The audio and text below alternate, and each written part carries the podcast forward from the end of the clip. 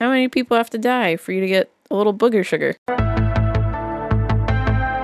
You're listening to the only podcast in the universe where clothing is optional, but pot is not. Broadcasting from FEMA Region 7, it's Bowl After Bowl with your hosts, Laurien and Spencer. Ta-ta there, retard.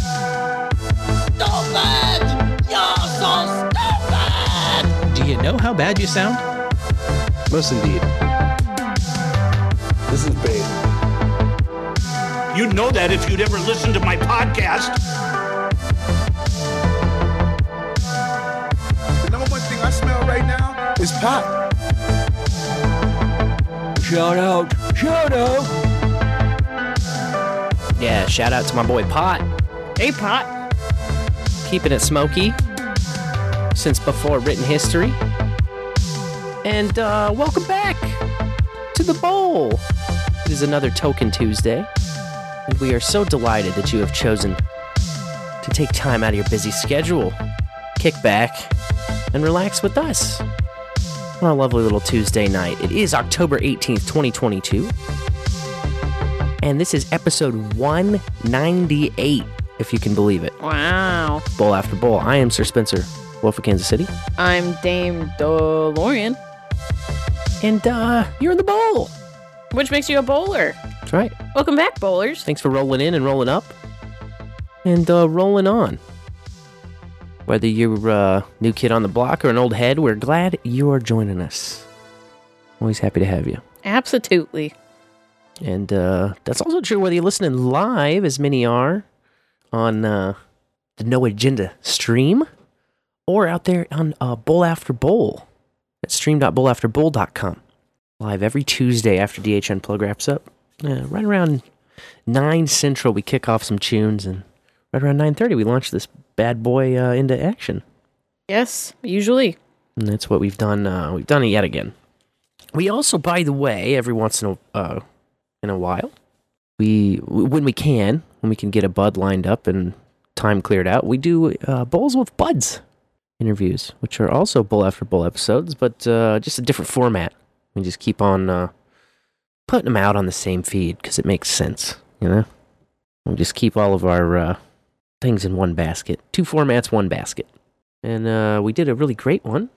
with Our old friend Farmer Todd. Yeah, Farmer Todd. Farmer Todd last week. So check that out. Some people have been checking it out. We have some people to thank for some boosts, but uh, that was cool talking to him again. Yeah, it's always a great time with Farmer Todd in the bowl. He had the uh, updated, upgraded setup, uh, new mic, new uh, internet connection out there. So it's all fancy. You were talking to him in a way we haven't talked to him before. It was like he was right in the room, Yes. right in the room. Farmer Todd said it snowed there today. Snowed. Ugh. Oh, man, I had a panic because uh, we were getting like freeze level crap too. And I had the stupid uh, power washer sitting out there that I haven't like emptied the water out of or anything yet. Oh, Just such a moron. I keep things uh, hooked up and everything. So luckily it was all good. good. I detached the hose and everything. So Yeah, we just got that dang thing. I we just got uh, a couple of faucets on the outside too. I'll have to do that this weekend. That'll be my this weekend um, physical project. Yay. because uh, gotta change those before it freezes. I've I've let both of the taps on the outside of the house get jacked up by frost. In the past, but never again. Yeah, never again. Once I fix them. Oh, they're not fixed. No, they're not fixed. Oh, I That's why I bought two. That's garage why I bought two taps. No, Oh, I haven't. I haven't fixed either of them yet. No, no, no, no. It's uh, it's got a janky. So I've got like a janky temp setup right now where you you have those Y splitters, right? You got a Y splitter on a on an outdoor faucet. Right. And so the deal is that faucet does not shut off. The Y splitters are what keeps it shut. Oh, jeez. Okay. So if you open one or the other side of the Y splitter, the, the, the water's just always on, which is a dumb way to live, by the way. And I'm well aware of this, but um, yeah, I got to fix it before winter comes because that is a temporary solution that is not going to get us through the winter. But yeah. anyway, Well, I had a fantastic birthday. That's right. Birthday Last since the last bowl. Wednesday. Yeah, we rolled right into it in the post show. yes, we did. So thanks for all the bowlers that hung out with us uh, into my birthday hours. Although I guess I wasn't born until like 11, 11 p.m. the on the 12th. So. Oh boy. you know, well, whatever. It's it's my day, right? So That's right. Yeah, it's the whole day. and I didn't I didn't get to respond to all the texts that came into the bowl line, but I did see them and I wanted to say thank you for the birthday wishes and the birthday boosts that were rolling in. That was awesome. I'm humbled. And we went to the Shatto Milk Company Yeah. store and farm That was cool to see. about an hour north of the city. Sounds about right. It was a nice little day trip. Had a bunch of fun with the kids. They got to see some calves. We got to try all of the crazy milk flavors that they have to offer. And man, that place is just rocking the Kansas City Kitsch. Yes, absolutely. They're on top of it. Yeah, they started, do you call it processing their own dairy and like bottling it themselves and everything. And Yeah. ever since they started doing that within the past decade, they're just rocking and rolling, man. Their bottles are hilarious and beautiful, and they've all got funny stories on them. It's just so much fun. Yep. The Uh, kids get to see some baby calves. Yeah, and a big poodle mix dog. John was uh, terrified, by the way. Well, Every little time, every time that little calf was like, "Meh," yeah, farm animals have terrifying voices, so he was like wide-eyed and horrified, man. Th- this happened at the goat ranch too. yeah, I when remember we went out there. Yeah, I remember. when they say stuff to him, man. He's just like, he doesn't know how to take it. Yeah, they're loud, They are loud. It's There's, strange. there's no doubt about that. different, No that. unusual. He's fine at the zoo though, but I guess those animals don't really say that much Yeah, most of the time. That's yeah kind of they're sad. pretty quiet and sleepy. No, Um, but you know, you know who else is pretty quiet? ooh, Uh, Cotton Gin, who swung by yeah, for a surprise visit. That was cool. yeah. That was a In and great way to wake up on Friday. Yeah, that was uh it was a semi surprise. Like we knew it was coming, we didn't know exactly when or exactly what, but he was on his way back east. And uh that guy has been a fly on the wall in I bet more podcasts than uh you could shake a stick at. That is my supposition. yeah, that's a safe assumption, I would say. I'm sorry, you're giving me these eyes. Well, did I did I transition I too my early? bir- yeah, I have my whole birthday recap. Like, oh well, let us know, man. Let us know. You could uh, steer I us right back best. into this. I had the best pork tenderloin ever on my birthday. that was followed nice. by bread pudding. Shout out to Stables in Kearney, Missouri. Like we, I got to explore northern towns. This is all I want to do with my life, right? Like I would Mhm. love to just drive around and explore small towns. That gives me life. That is the funnest thing to me. I didn't get to go to the cool, quaint little three lane bowling alley that I saw online, but we'll get there someday. We did the Shatto Milk thing. And then we were up in Osborn, Missouri, like, what are we going to do now? It was right by Cameron. So we went there, and I'm like, you know what? Small town thrifting is the life. This is like, that's where you find the best thrift scores. And guess what?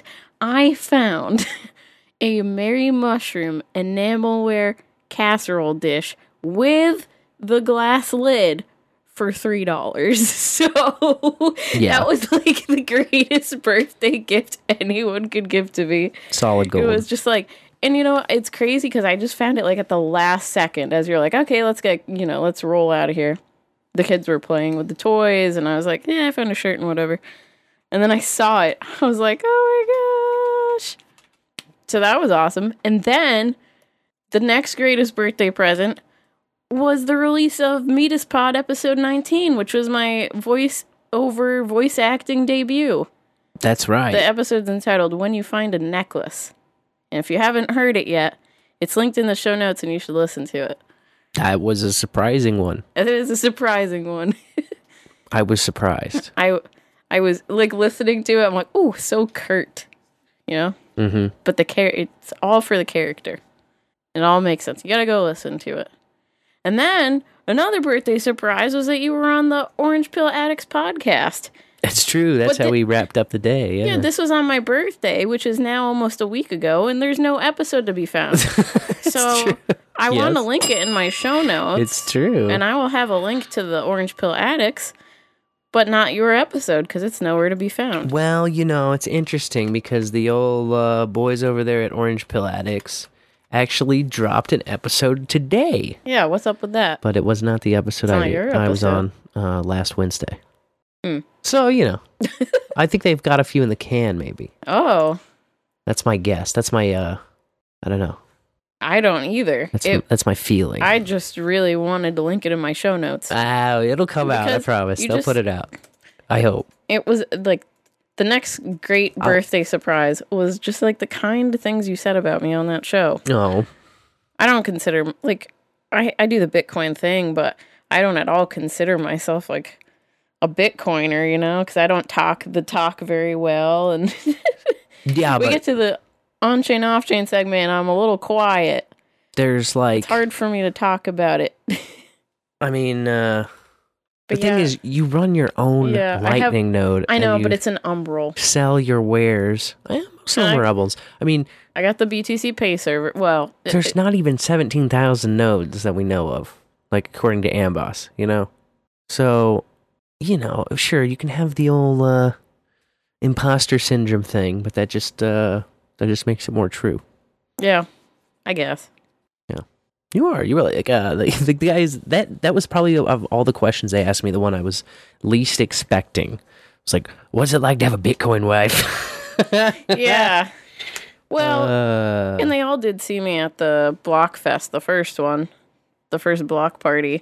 And I was nervous and skeptical going into that. Honestly, I was like, I don't. I, I was pick, planning to use Breeze mhm. as my like point of sale. Um, and then you turned me on a BTC Pay server last minute, and I switched and was just like, wow, everything's working and everything is fine. I'm d- getting Sats for my wares. Incredible. that was totally nice. And, like uh, by the end of the day, I was like, "Yeah, you guys, you got to do this again. I want to do this again." yeah, you're the one that cleaned up was- last time. yeah, I had a great goddamn time. So not to get into early segments, but uh, That's coming up there's uh, it's gonna be on Sunday, this Sunday. and there's gonna be at least ten vendors now. Uh, he said like ten to fourteen. I think last uh, last time around we had five. Uh, if you c- count the restaurant, yeah, I think four or I think- I think four or five. It was a handful. Yep. Were the musicians taking sato- uh, sat tips last time? Uh, yes. Okay, well that's a start. But then yes, okay. Booberry needs to change his name in the chat to Boo Fury because he is so mad that the Orange Pill Addicts is not out. I am too. I wanted to clip it. I'll have I to give him to- shit tomorrow night because I there's a event tomorrow night. Oh, good. I wanted to bring that segment of like, this is like the third favorite birthday present this year. And then you, all the nice things you said about me. Oh well, But that's all right. It'll just go in the vault. it's the gift that will give another day. I, have an suppose. ISO vault, so just slide it in there. So, anyways, yeah. So Friday morning, you went to Bitcoin and coffee, Yep. and I did not because my the kids, our kids, don't wake up until like nine thirty or ten a.m.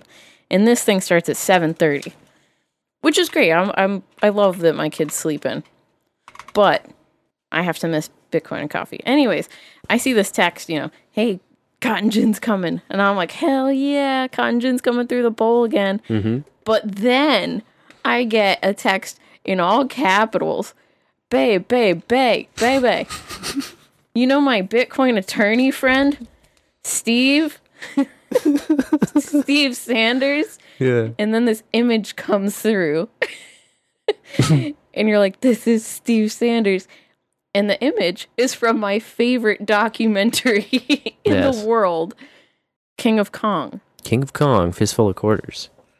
Uh, you may. And the picture is Steve Sanders sitting next to Billy Mitchell. That's right. Because, holy shit, he's the guy. They've been best friends since like the early '80s. Yeah, Yeah, when he submitted a fake score to the Life magazine shoot or whatever. that's right. right. Yep.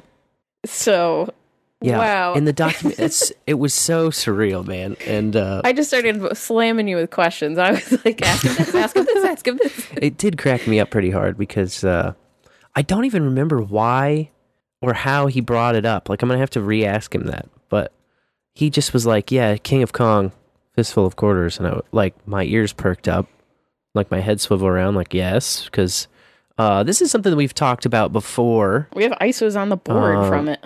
Yeah, that's correct. We have ISOs on the board. You may remember uh, one of my favorites. There's nothing stronger than having it be done in front of a crowd. But I mean, that is just such a clippable show. no matter what I say, it draws controversy. He pitched. He was a basketball. Do you remember that one? His wife.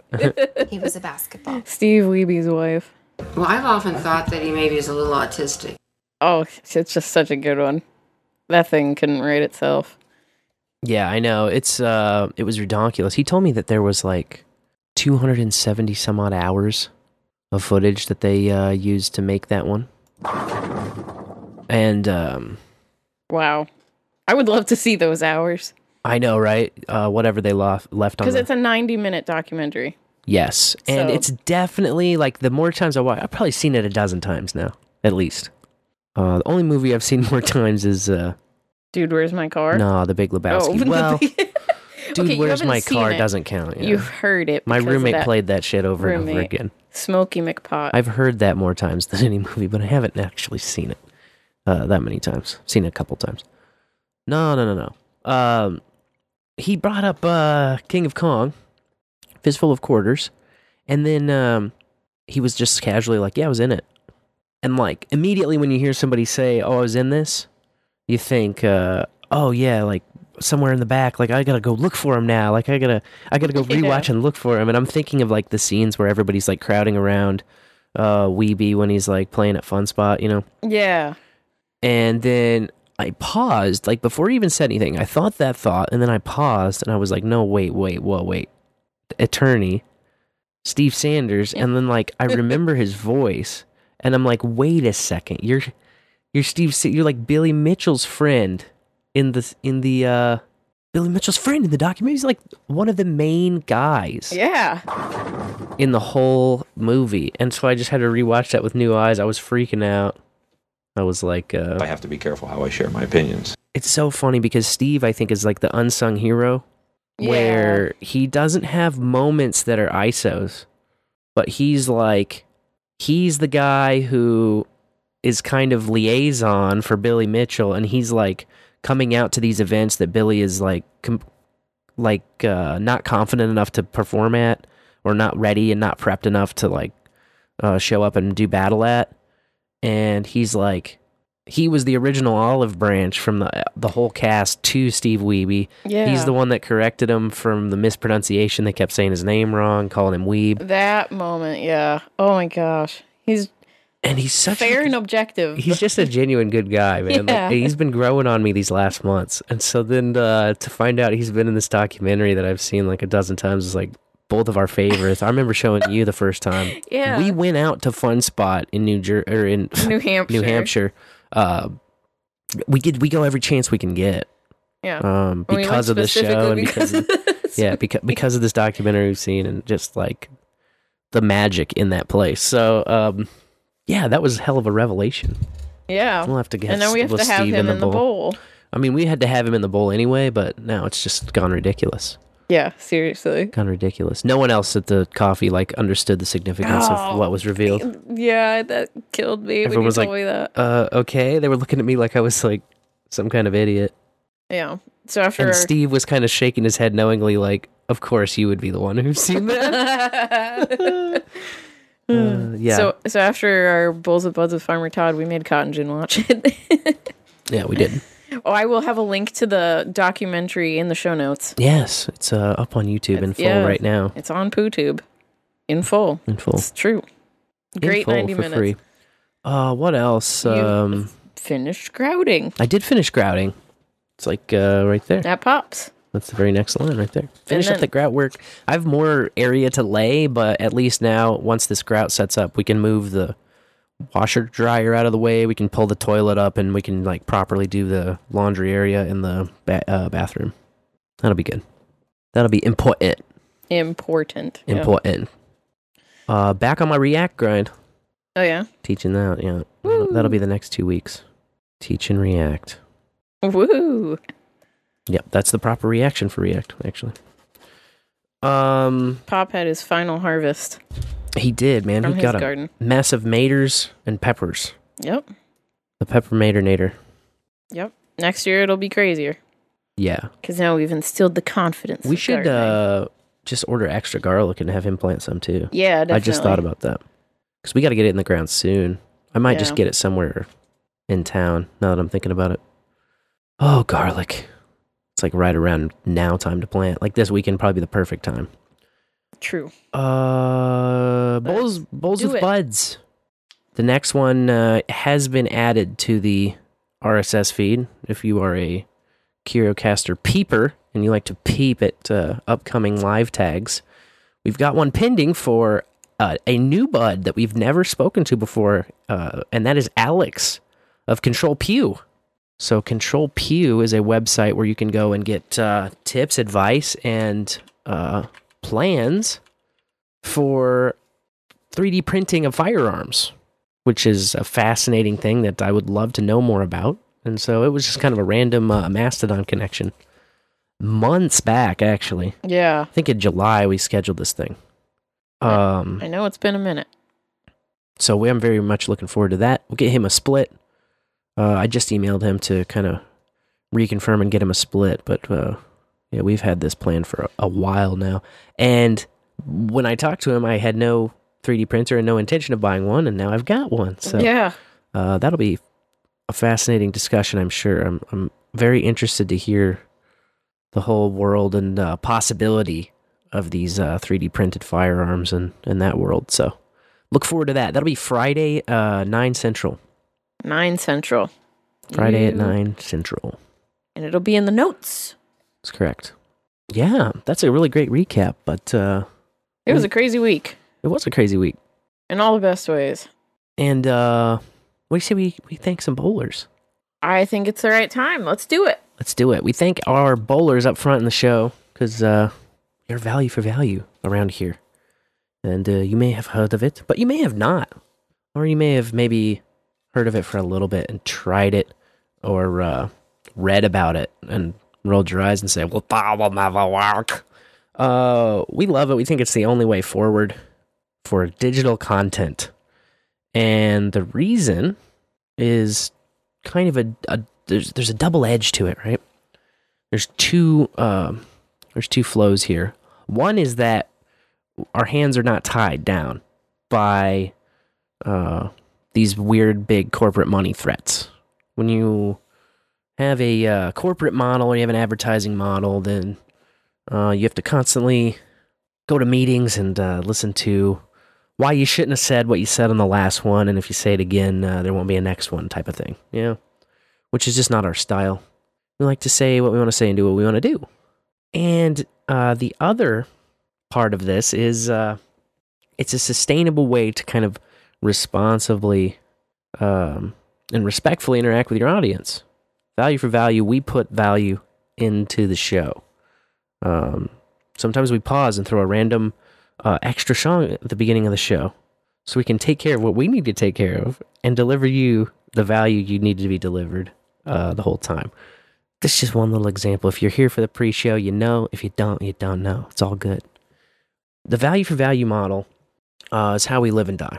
And same with these bowlers. The, another thing about I want, by the way, I want to say about it is if you haven't supported other shows out there that are value for value and you're trying to do it yourself, I think you're never going to get it.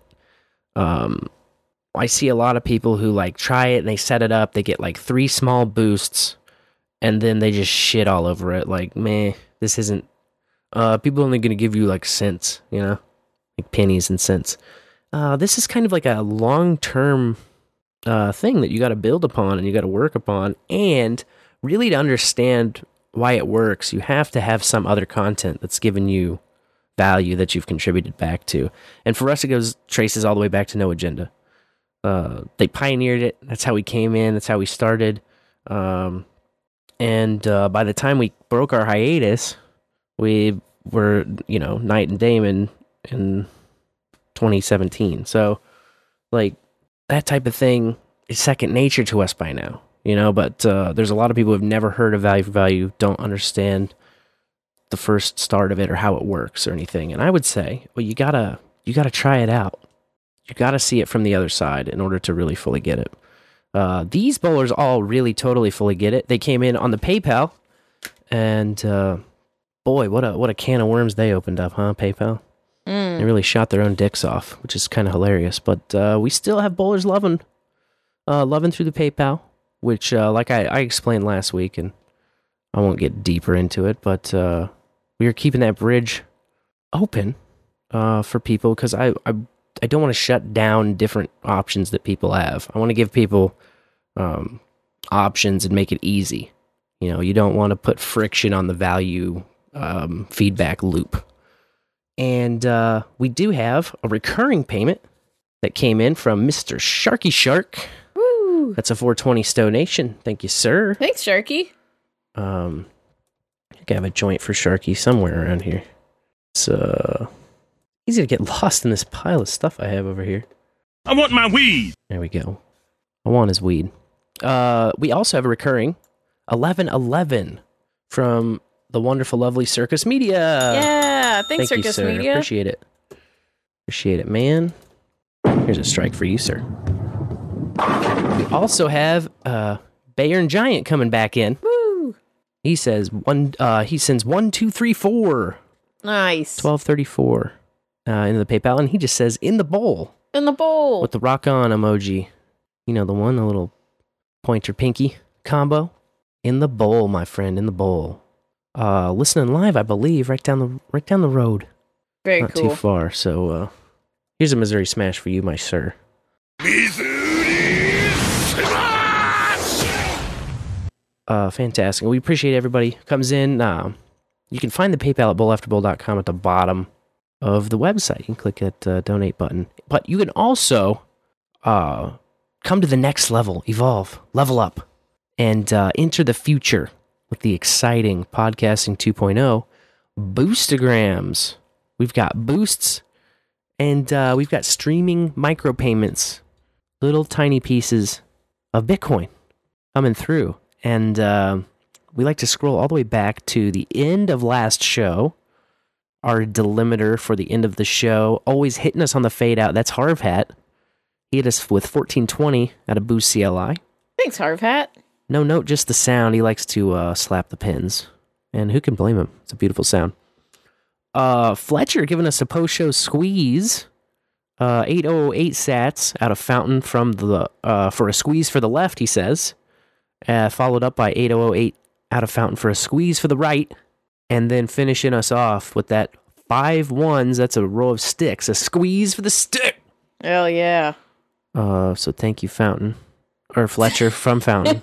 Wow, Thanks, Jesus. Fletcher. Thank you, Fletcher. Sorry, I got Fountain, my city of fountains, man. Keep saying Fountain. All those F words run together in my head, if you know what I'm saying.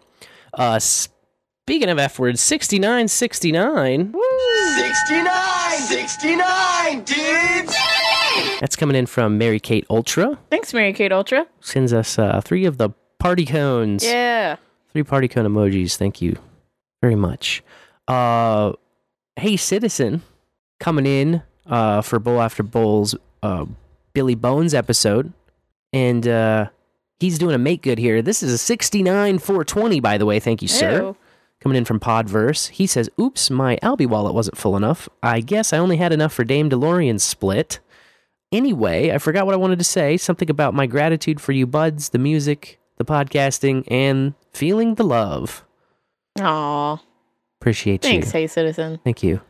Um, he came in right away again from Podverse with 69, 69, dudes! 6969. He says, At first I was like, oh no, another dentist episode. But then I was like, I love these beautiful people. oh, what a sweetheart. Ugh. Yeah, I, I could do some dentist episodes, but uh, Ugh. you don't want those. No. You don't want those. We've got plenty of that shit. That's enough. Uh, That's enough. it's never enough. Uh, 3333 sats coming in from the lovely Booly Steed out of Fountain, uh, who says, Happy birthday, Dame DeLorean. Thanks, Booly. And then uh, 3333 again from Booly. And uh, she says, Stay magical. Oh yeah. Very nice. Thank very you. nice.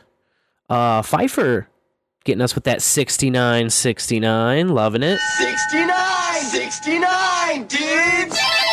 And uh, he said, save this bowl for some show day pre R&R entertainment. Cheers. So clearly listening on a Thursday morning. Very nice. Cheers, Pfeiffer. How you loving that? Uh, 8888 from Abel Kirby. And uh, ah, yes, that was the pre boost for uh, the Farmer Todd show. So Abel Kirby, check out the big brain on that dude. He is pre boosting shows that are upcoming uh, because he knows through CurioCaster you can do that. And the split goes to the guest, even though it's an upcoming show. You could like pre ask a question and all that good stuff. Um, boy, ten thousand sats. Uh, so we we did thank live boosters during the uh during the Farmer Todd episode, but I should say ten thousand sats came in from Fountain from Net Ned, uh, who said after show glow, and whoa was he glowing after the show, man? I'm telling you, he was all kinds of glowing in the chat. Yeah, he was. Thank you, Ned. Cracking us up. Appreciate you. uh, fifty-one thousand nine hundred and forty-eight. That's five one nine four eight Woo! from Chimp. Thanks, Chimp. coming in from Podverse. Thank you, sir. Uh, he says, I tried boosting you guys last night, and today I realized I boosted myself. nice. Uh, you always got to boost yourself. You know, you self love. Oh yeah. Self love. It's good practice. Uh, original message was shout out to Farmer Todd for the beef knowledge. So there we go. Uh, Farmer Todd, by the way, if you boost his episode or his previous episode that we had with him, I want to say it was. Oh, now I can't think of the number. I think it's 144. I had it 144, the gross the- episode. You're right. Yes, a gross 144. Very sharp. Those both uh, will send Farmer Todd the split of sats. So we appreciate that. And so He's value enabled. He is. Woohoo! He's uh, in. Another beautiful part of the value for value model. You know, we can programmatically sp- uh, spread the value. Uh, 6969 again from Hey Citizen. 69, 69, dudes! Coming in again from Podverse saying, Thanks, Farmer Todd, for sharing and for making me immensely hungry for the past hour.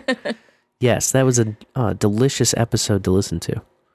Uh, my stomach is rumbly thinking about it right now. Uh, today, earlier today, for 4,200 sats uh, coming in from Fountain from Johnny Poutseed. Oh, thanks, Johnny Poutsy. He's back. The pot seed is back. Uh, he says catching uh, catching boosts up. I was locked out of Fountain for ages on my cave phone, but I finally logged in. Here's oh, I finally logged on it. Here's a seed for the good farmer Tude. farmer Good farmer dude. Farmer Tude. Uh, thank you, Johnny Potseed. I think Johnny Potseed must use the same phone that NetNed uses. uh, Yep. Cheers, man. Uh, 3333 coming in from SirVo out of Boost CLI, boosting from his own node. Look at how sovereign this guy is. Boosting from Crontab. Absolute uh, big brain on that boy. So sovereign. Appreciate you, sir. Love it. boosting from your own cron tab at 420 by the way pacific time today Nice. so um, yeah i love it i love it 7777 that's coming in from billy bones uh, out of fountain Thank you, Billy Bones. boosting us uh, during the pre-show tunes uh, same with Booly Steed, who sent us a 69, 69, dudes! out of fountain. That's a very popular boost level, uh, which I love. It's a great one. My favorite numbers. 69. I happen to be pretty partial. Uh, she says healing tunes. Yeah, we do what we can. We do what we can, you know. Value in many in many forms. Uh, 4269 from Harv Hat. He's coming in a boost CLI as well, and uh, he says boost. Thank you, Harv Hat. boost. Um, sorry, I have some boost here. You like that boost? Wait till you see what happens next. Oh my god. yeah. I had it an octave down for some reason. If you like that boost, wait till you see what happens next. All right, there we go. Apologies to Abel Kirby. and uh, wrapping us up, uh, 17776 from Booberry. I salute you, sir. Uh, out of Podverse, the Ultra Freedom Boost. And he says, Step one, smoke weed. Step two, get naked. Step three, fuck. Step four, support value for value entertainment. Repeat steps one, two, four till based. Based berry. Oh, based berry. I Let's love see. it. I think I have a based, uh, based based berry clip. Hey, you see that guy over there? I'm gonna fuck that guy. There you go. Oh man. Do you know how bad you sound? What's going on? And I want a non gay explanation. Most indeed. Uh, I mean, yes, yes. Yes. yes. Thank you, boobs. Uh, you missed a boost. Did I miss two. one? Oh, oh, I see. My eyes went up. Yeah, I'll let you. uh Four three two one sats came in from NetNed tonight. It says just a sat tip, just for a second, just to see how it feels. Nice. And then eighty one ninety seven sats from Booly Steed. I'm here for the cocaine shit stained man. Wink. Oh yeah, Hell yeah. here for the cocaine shit stain. Well, thank you, all you bowlers, and uh I have a cocaine shit stain for you, Booly Steed, right around the corner. But before that, we appreciate the treasure so much, but there's other ways to contribute value. That's you can send us your art, you can send us your ISOs, you can send us topics or stories you want covered.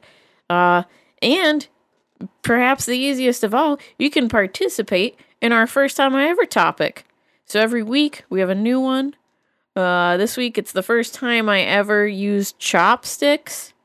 And all you have to do if you want to share your using chopstick story is pick up your phone and Call 816 607 3663 and they'll play your voicemail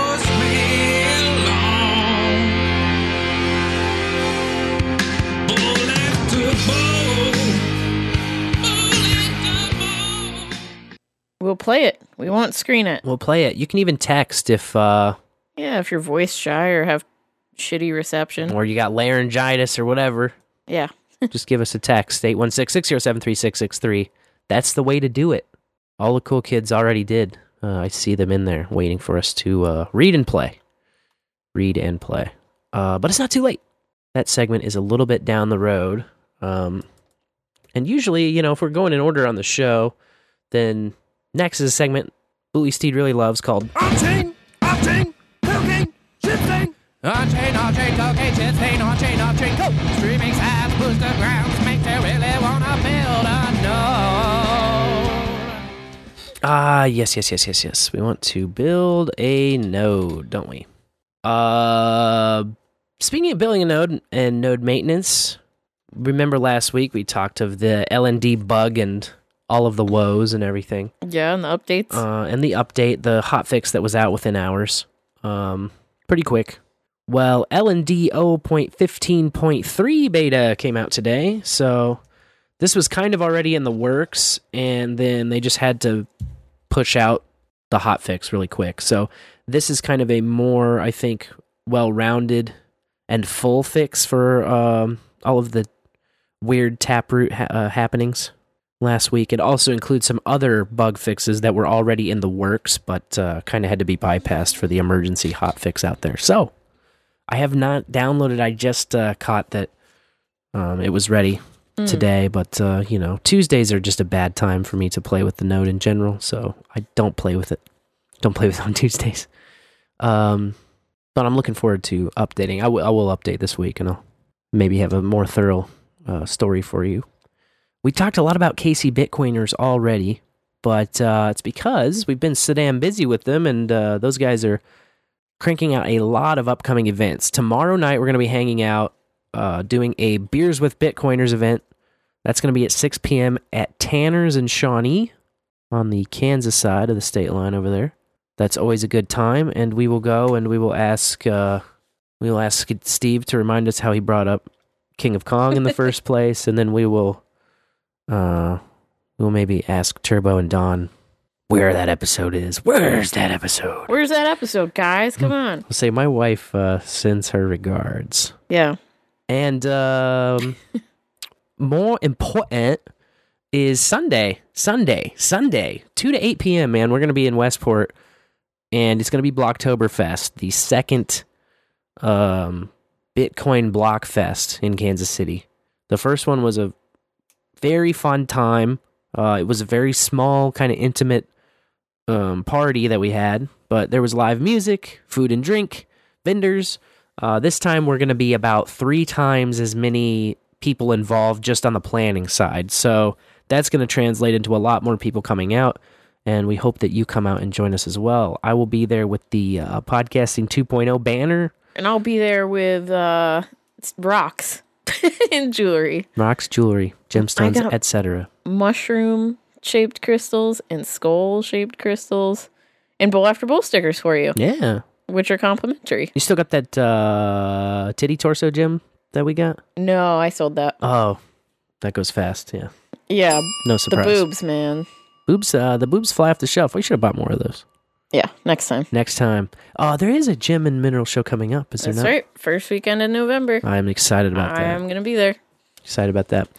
Um, if you're a vendor, by the way, and you want to take a stab at vending your wares, um, reach out. There's still time to set up a booth, and there's no cost to setting up a booth. So Yeah, no table fees. it's uh, this is the way. it's a pretty unique opportunity, and then you can take Bitcoin. That's the only caveat. Well, I guess there are two caveats. Uh, the first is that you know you only deal in Bitcoin, like you sell your stuff for Bitcoin.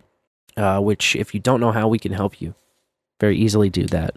The second, though, uh, which I was only kind of, uh, which was only recently revealed to me, is that uh, it not be food or drink.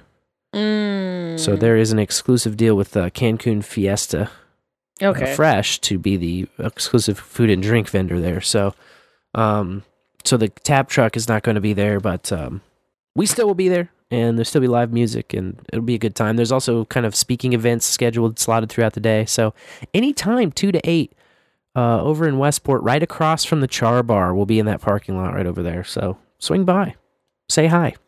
It'll be fun. You won't want to miss it. Um, what else happened this week? Oh, I saw BSV got under major attack. They said that uh, one miner seemed to be attacking with about 80% of the total hash rate for the entire BSV network and uh, was just mining empty blocks and basically preventing anybody from getting transactions uh, into the blockchain. Fan, it's insane. One one miner can uh, all of a sudden just like flick on 80% of uh, BSV's value. So, wow, that was kind of a that was kind of a wild one. Uh, for those of you who don't know, BSV is a hard fork of Bitcoin, um, pretty much backed and supported by uh, fake Toshi, also known as Craig Wright, uh, the man who says he is Satoshi Nakamoto, uh, but fails to prove it in even the most basic and uh, reasonable of ways. Pretty sad. Pretty sad. Sad. sad. BSV. I, the only the first time I ever heard of BSV was the very beginning of this uh, podcasting 2.0 journey, when some rando I've uh, replied on uh, some fucking tweet and was like, "Oh, it's dumb they're not building it on VSV. They're just should build it on BSV." And uh, I was like, "Go, build it. Build some VSV into it, then, dude." Yeah. It's like all open source shit, you know. You can go your own way. Just uh, make it work, man. Why don't you write some shit? Never gonna happen. Never gonna happen. Absolutely wrecked. Uh, speaking of getting wrecked, I don't know if you saw the Celsius uh, court filings. So Celsius says we remember went totally insolvent. They were over leveraged all to the to the nines. Uh, they basically doxed everyone who has ever interacted with them in court filings Wow. to the tune of oh let me see the actual number here. I think i had it. Oh yeah 14000 pages Ugh. worth of court filings. And uh, any wallet that interacted with celsius is now publicly linked to government id Great. including uh, well just everybody. I mean including everybody. Uh, Yep. and that data that's names trading history transaction times and amounts. And uh, obviously like kyc can be combined with on-chain data to connect self-custody wallets. So anything that left there you can watch it uh, where it went and kind of from there you know figure it all out. Uh, celsius asked for the names of its users to be hidden from the court filings but the judge refused saying this is a common requirement for bankruptcy cases. And uh, users, congratulations, are now at significant risk of theft and dis- extortion.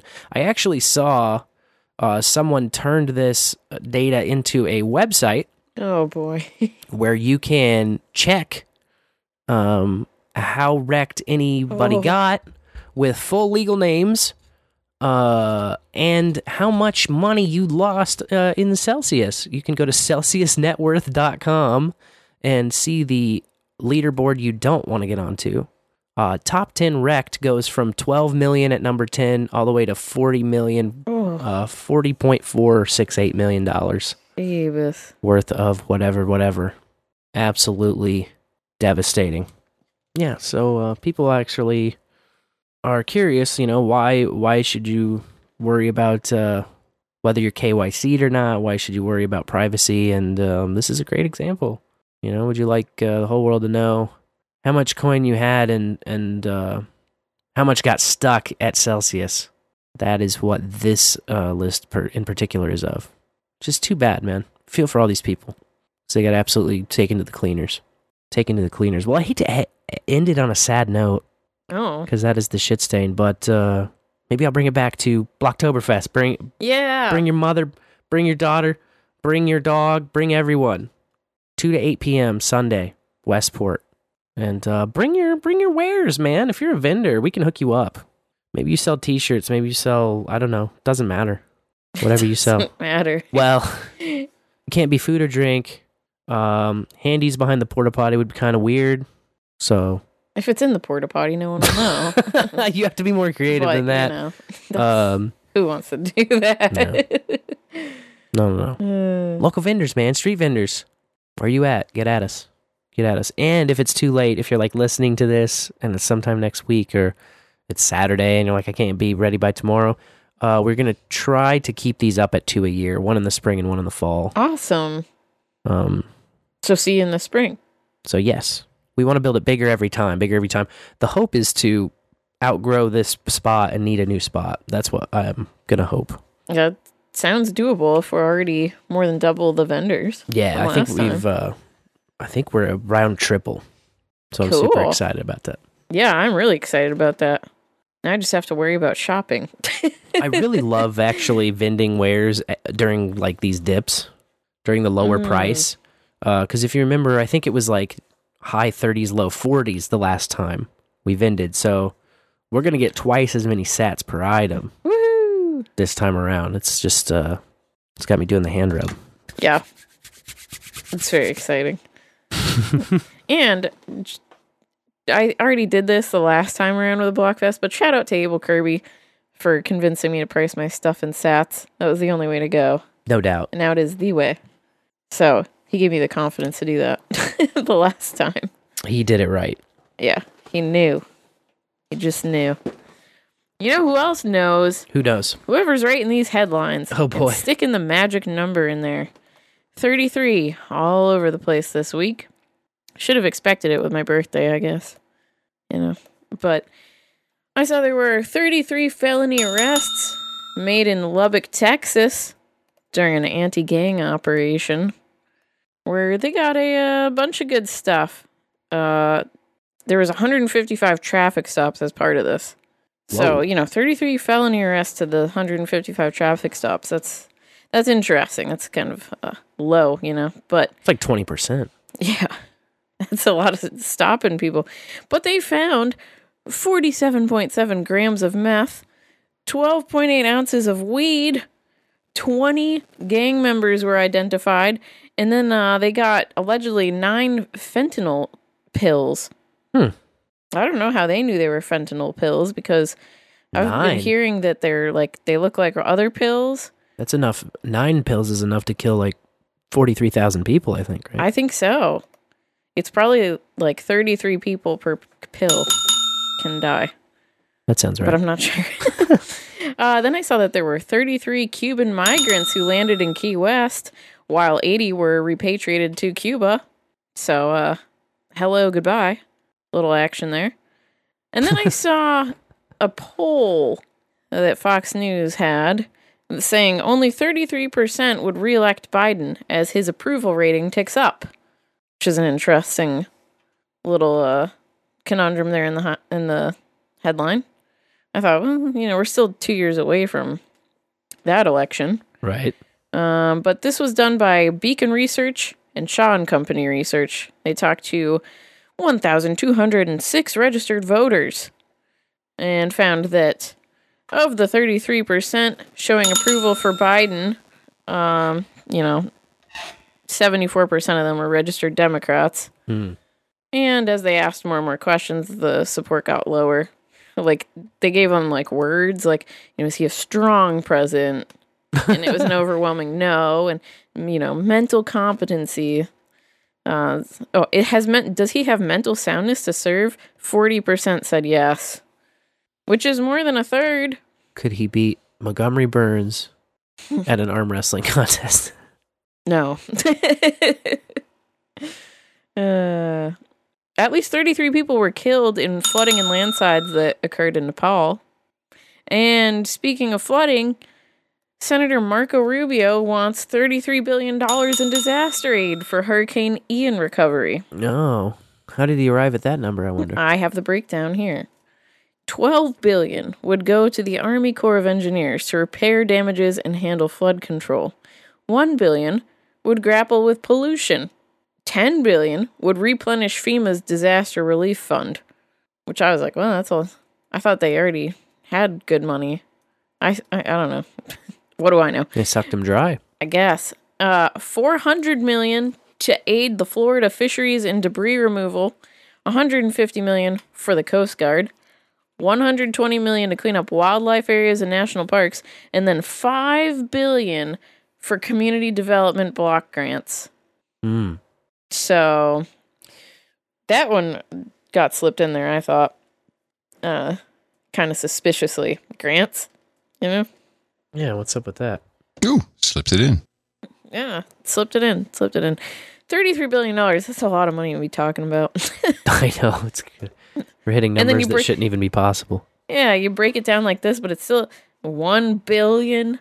I don't know. It just brings me back to Austin Powers when Dr. Evil gets laughed at for being like, I want $1 million. And they're like, oh, that's it? Okay.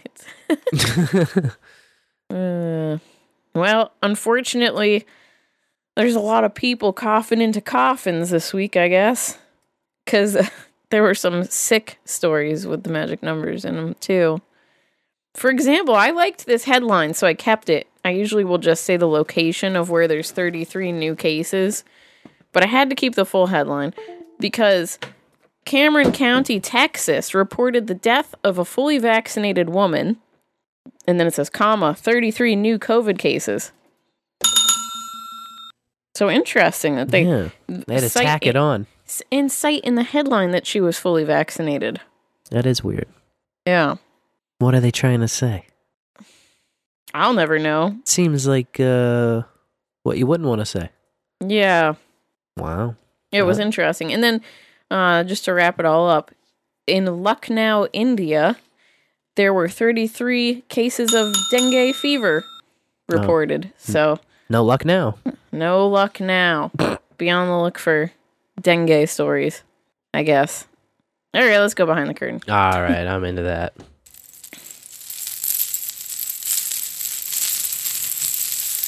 There was another birthday girl this week.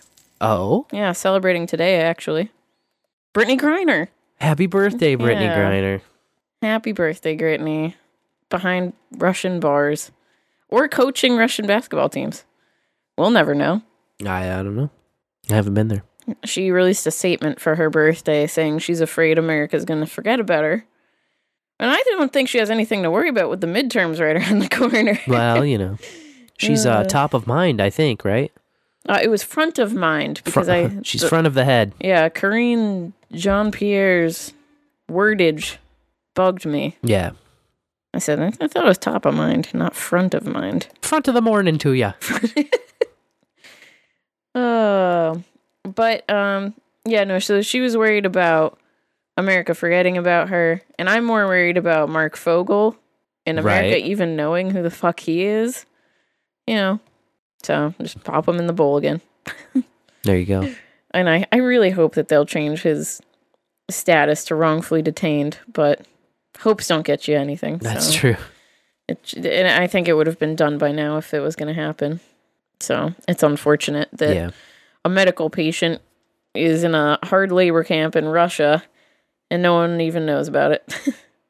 uh, there was another Gritney article that came out this week from the New York Post saying that uh, Putin aide says Biden wants Griner home for a midterm boost.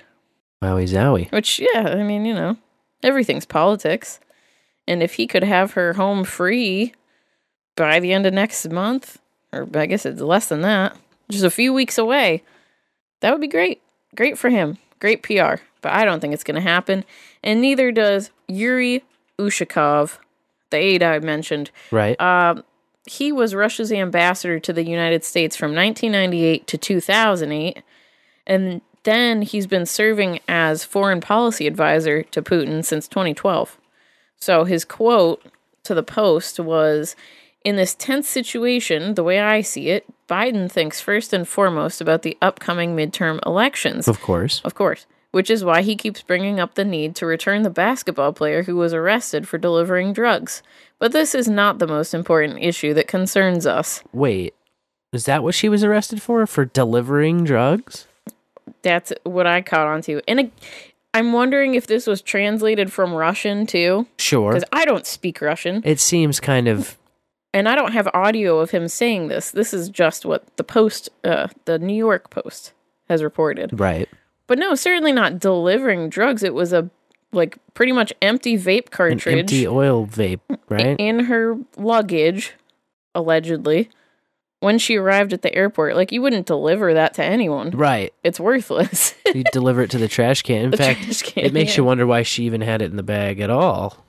Like once Well, it's once it's pretty she- much out, you know, get when she pled guilty, you know, she said, put that shit in the "I the didn't even know it was in there." put that shit in the toilet on the airplane or something, you know? Yeah.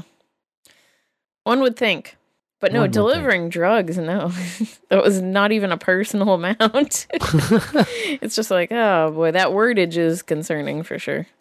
Um, but yeah, so she's clearly not uh this whole exchange has not been a priority for Russia. Uh, they don't want to give her back. I mean, they also laid out their terms. You want her and Paul Whelan, then we need two people. Right. Oh, it's gonna be fair. Two, Two for, for two. two. Yeah.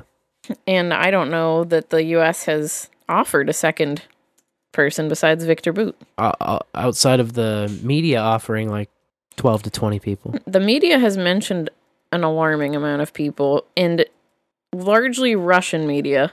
You know, Russian media is like, we could go for this guy, we could get the fuzzy bear guy, we could get the assassin, we could get this guy.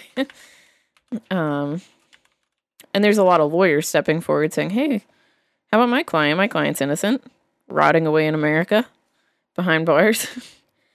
um, but again, Gritney's appeal hearing will happen on October 25th. So her news cycle is due. Yes. You know, I was kind of surprised there wasn't more about her birthday. I know. It seems like uh, totally dried up, this whole Yeah. Gritney thing. But, you know, that's probably how they want it to. They don't want people digging too deep. Yeah, they might figure out, hey, what the hell's going on? It's not about the weed, is it? It's not about the weed, is it? Yeah. This is some kind of spy v spy nonsense, isn't it? It seems that way. Oh, you know what else is nonsense? Sponsorship agreements Yeah, with uh major professional sports leagues. most definitely. This week, uh, the MLB became the first major professional sports league to form a sponsorship agreement with a CBD company. Any Wow. guess what CBD company it was? Or just think of CBD strains. Uh, Charlotte's Web. Yes, exactly. Charlotte's Web became the official CBD of Major League Baseball. Official CBD of Major League Baseball. Yeah, and they launched a sports line product on my birthday. Ha! Just to like home run this whole announcement. What a time Yeah. to be alive. Yep, yep. Nothing So- says the uh, postseason like CBD. Yeah. Are we in the postseason now? I don't even. I'm not even following baseball. Don't know. Yeah, I think so, but I am not positive. Uh, the wordage here is covers this year's postseason and an additional three years. Yeah, I gotcha. So Oh yeah, they're in the uh, they're in the semifinals basically. ALCS and NLCS are going on right now. neat. The championship series. Oh boy, down to the final four. New York, Philly, San Diego, Houston, like every other goddamn year. Fuck the Yankees. Uh, MMJ Biopharma Cultivation has uh, dropped its lawsuit against the DEA because they received a memorandum of understanding to sign in order to receive their Schedule One cultivation license, as Hmm. they were promised uh, seemingly years ago. They said time. they've been dancing with the Drug Enforcement Administration for seven years. So I, I remember bringing it up in the bowl beginning of this year when they were outreaching, you know, grows to other places other than the University of Mississippi. So yeah, that lawsuit will be dropped. And then uh not a day later, the DEA proposed more than doubling the amount of pot that's legally grown for research in 2023. all right. Yeah, so they are going from let's see, seven thousand fifty-four pounds in 2022 to fourteen thousand seven hundred seventy pounds in 2023. Wowie zowie. I had to do math because they have everything in grams. Lots of weed. That's uh, what my calculator says here.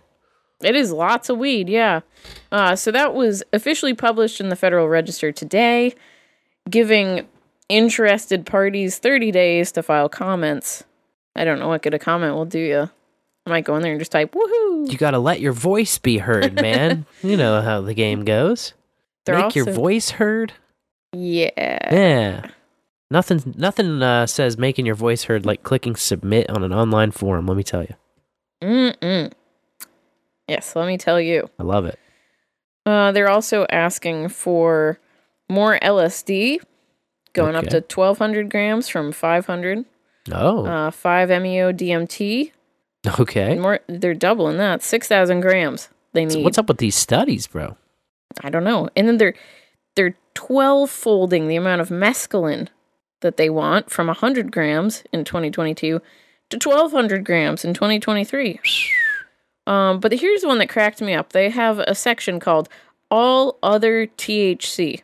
So I'm guessing that means not delta 9 THC. Mm, anything that's not delta nine. Yeah, all other THC. Okay. kind of silly, but uh, they asked for four pounds of all other THC in 2022, and next year they want 33 pounds. Oh, of course they do. wow. Yeah, they couldn't sneak that one by me. All other THC. What a joke. It's like you're growing the whole plant, aren't you? Well, you know, if you're doing it right, you are. Gosh. yeah, they pull they grow a whole plant and then they just extract little tiny cannabinoids from it, I guess. I don't understand that. Just look at the whole plant for Pete's sake. A federal court ruled that state level legalization creates an exemption on the ban on paraphernalia imports, Oh, okay. which was good because I guess that Customs and Border Protection officers blocked the import of trimming equipment from Canada to Washington in 2021 uh, because they said, hey, this is trimming equipment. That's paraphernalia under the Controlled Substances Act. And this Washington company, Eteros, E T E R O S Technologies, they filed a lawsuit. They're like, hey, we're state legal and we're actually using it to trim federally illegal hemp. So who are you to say I can't have my trimming tools? Hmm. And the Department of Justice in court argued that, you know, they got to enforce the ban to create uniformity in policy, I guess, at the federal level. Um, and the judge was just like, no, they're state legal and federally legal hemp. So there you go. It's for hemp. Hemp, hemp, hooray. But the feds are expected to appeal. Yeah, that's what they do. Drag their feet, fight, kick, cry, scream. Say the same things over and over. But my Controlled Substances Act. Dangerous introduction of this new scary drug called marijuana. yeah, new and scary. oh. We don't want to introduce a new drug during this uh, big uh, pan uh pa- pan pan global pan uh, epidemic of the of the opiates. So infuriating. Over and over and over, man. They say the same damn thing. Over the past week, the U.S. Sentencing Commission analyzed the scope of Biden's pardon proclamation Mm-hmm. and came up with some cute charts. Oh, cute charts, lots my of numbers. favorite. You know, they were like, how many people exactly Did they get a affected? Did they get a Venn diagram busted out No Venn Kamala, diagram. Kamala Harris could be happy? No, no Venn diagram. I saw some supercut of her bringing up Venn diagrams over and over again. It was Oh like the most ridiculous shit. Well, Uh, of course, we knew there were there was no one behind bars for simple possession, so no one is walking out of federal prison. correct. Um, but the total number of U.S. citizens affected was six thousand five hundred seventy-seven, hmm and then there were one thousand one hundred twenty-two residents or legal alien offenders Oh, nice. who had some simple possession on their record that will now be gone. Um, but then it gets interesting because they looked at this and only 415 people were convicted solely of simple possession Okay. out of the 6,577 folks that are getting it blanket pardoned. So they got what, like extra unrelated Nope. nonviolent charges, or I The- don't, I don't understand. The only other number that they gave was f- people who had simple possession of weed and another drug. So they're like, Oh. "We'll forgive your weed possession, but not the other drug." And but still, that Wow. was 555 people. So I'm at less than a thousand people. Who this is gonna like clear the slate for? Yeah, Nice. And I Well, just you know, wanna I'm, I'm glad everybody jumped up and down about yeah. it. I'm glad that I'm glad motherfuckers ran headlines that said Biden decriminalized Oh. weed. That was my favorite shit to read on the internet. The You fucking retards. sensationalization this past week has been absolutely disgusting.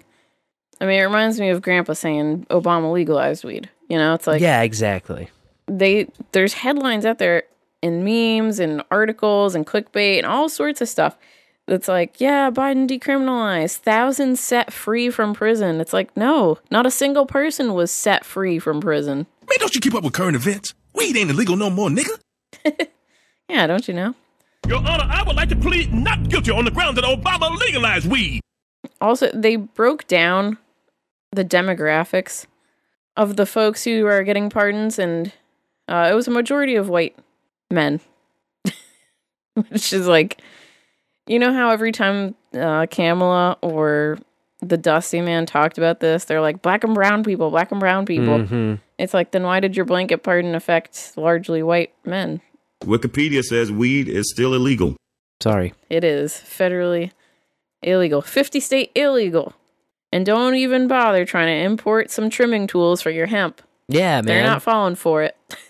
it's a dangerous substance, bro. Uh, my favorite part of this analysis, which was in the show notes, of course, for you to look at if you're interested, is they show um, the simple possession cases by state. And California had the most people who could benefit from a pardon, I guess, followed by Texas and then Arizona.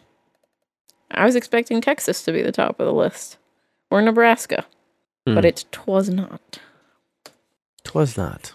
Some of the state governors are stepping out of their caves to make comments about the blanket pardons and what they're going to do about it. And one of them, leading the charge, was Governor Andy Beshear of Kentucky. Here's what he had to say. because having a misdemeanor on your record isn't a small thing. Uh, we want to know how many people this would apply to. So we've asked AOC, the Administrative Office of the Courts, to get us that information. Uh, the first thing they're going to do is get us the information of how many people um, have had one of these convictions in the last five years. And then we're going to go back further because it is a pretty decent uh, size undertaking for them to do. So, in this context, and then with the numbers that we're going to see, we're going to get the overall scope of uh, what the president is asking, and we'll be able to take a look at this. Let me just say nobody should ever go to jail for simple possession of marijuana. And right now in Kentucky, they don't. It could be that that uh, charge is with a bunch of other more serious charges. Um, but to our knowledge, there isn't anyone in jail or prison in Kentucky right now solely for the simple possession of uh, marijuana. You know, anybody out there who um, this is the only thing on their record, go to our website and apply for a pardon. Something that we will take a very close look at as we further analyze um, both our ability to move towards legalization of medical cannabis, um, as well as this request um, on simple possession. So yeah, go to their website and request a pardon. Simple as. Simple as. It's not an expungement. you know. Seems, uh, yeah.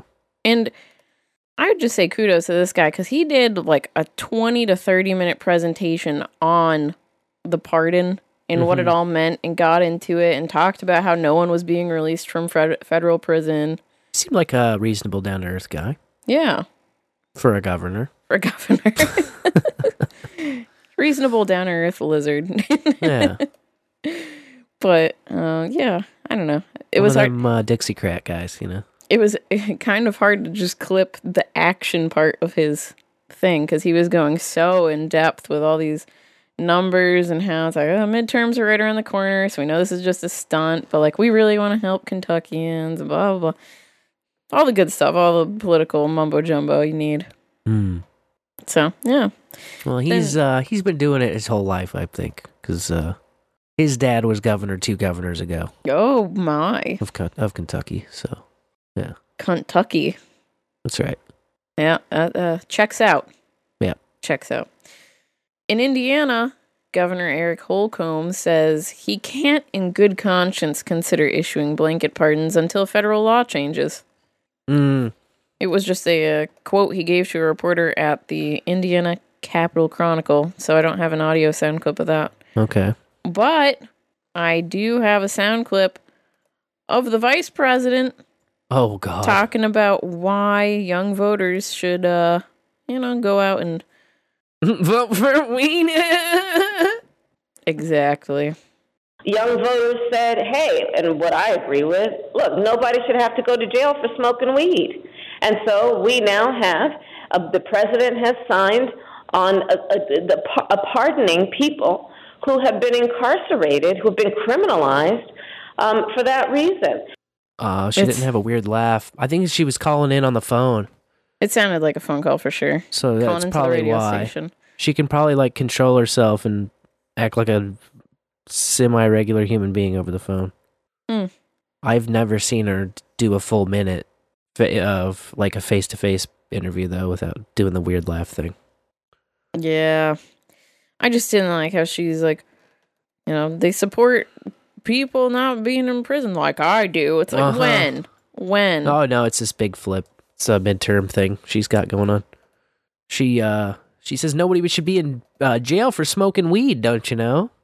it's and- just real funny coming ends. from her. It is funny. Uh, she's a, a. DA who put a bunch of people in jail for weed She's a hypocrite. and not a single one released, you know? yeah. Oh, well. No, she's full of shit. This was ahead of a campaign stop of hers in Detroit. So, getting ready for the next cycle. Cycle to continue the midterms. Oh, there's a new lawsuit coming up the road from a pot gifting shop, Mr. Nice Guy, in Washington, D.C., where you can gift pot to people, but you can't sell it. Uh, I guess that law enforcement came in and raided their two stores, took $74,000 in cash, and then didn't charge anyone. So, Typical. shop owner's like, hey man, where's my money? Yeah. Duh. I think it's a great question, and we'll see where it goes. That's that's all it's at. The uh, you know lawsuit's just been filed. The Uh, cops, it's like the only people that can rob you and it's just tough shit. Yeah. what the fuck? It's gross, Uh, and then especially because of the DC laws, how it's like, well, these are all gifts. yeah, it's this- always so sketchy in DC, dude. Yeah, value for value weed, though. I guess. I mean, right? yeah, don't keep your stuff at the store, though. you can gift uh, all your weed to me Oh yeah, in DC. hell yeah.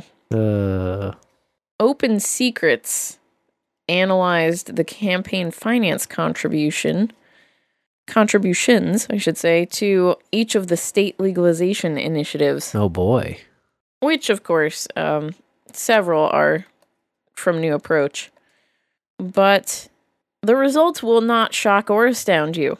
Um, there was $9.8 million raised altogether in the four states that have legalization coming up on the ballot. Four states, nine eight. Uh, seems uh seems low. Seems like they could pick up the uh, pace. 4.9 million of that is from Missouri, Yeah, that sounds right. and all of that 4.9 million Over half, is or from just about yeah, half. Yeah, over half.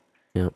All of it is from medical dispensaries Yeah. because they're the ones that will get the recreational Yeah, licenses. exactly. I mean, because it- they're not creating new ones. Hello and or duh. Yeah, it's all industry and advocates.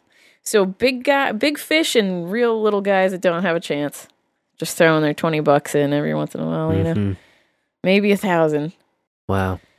It's pretty sad. I don't know what to say.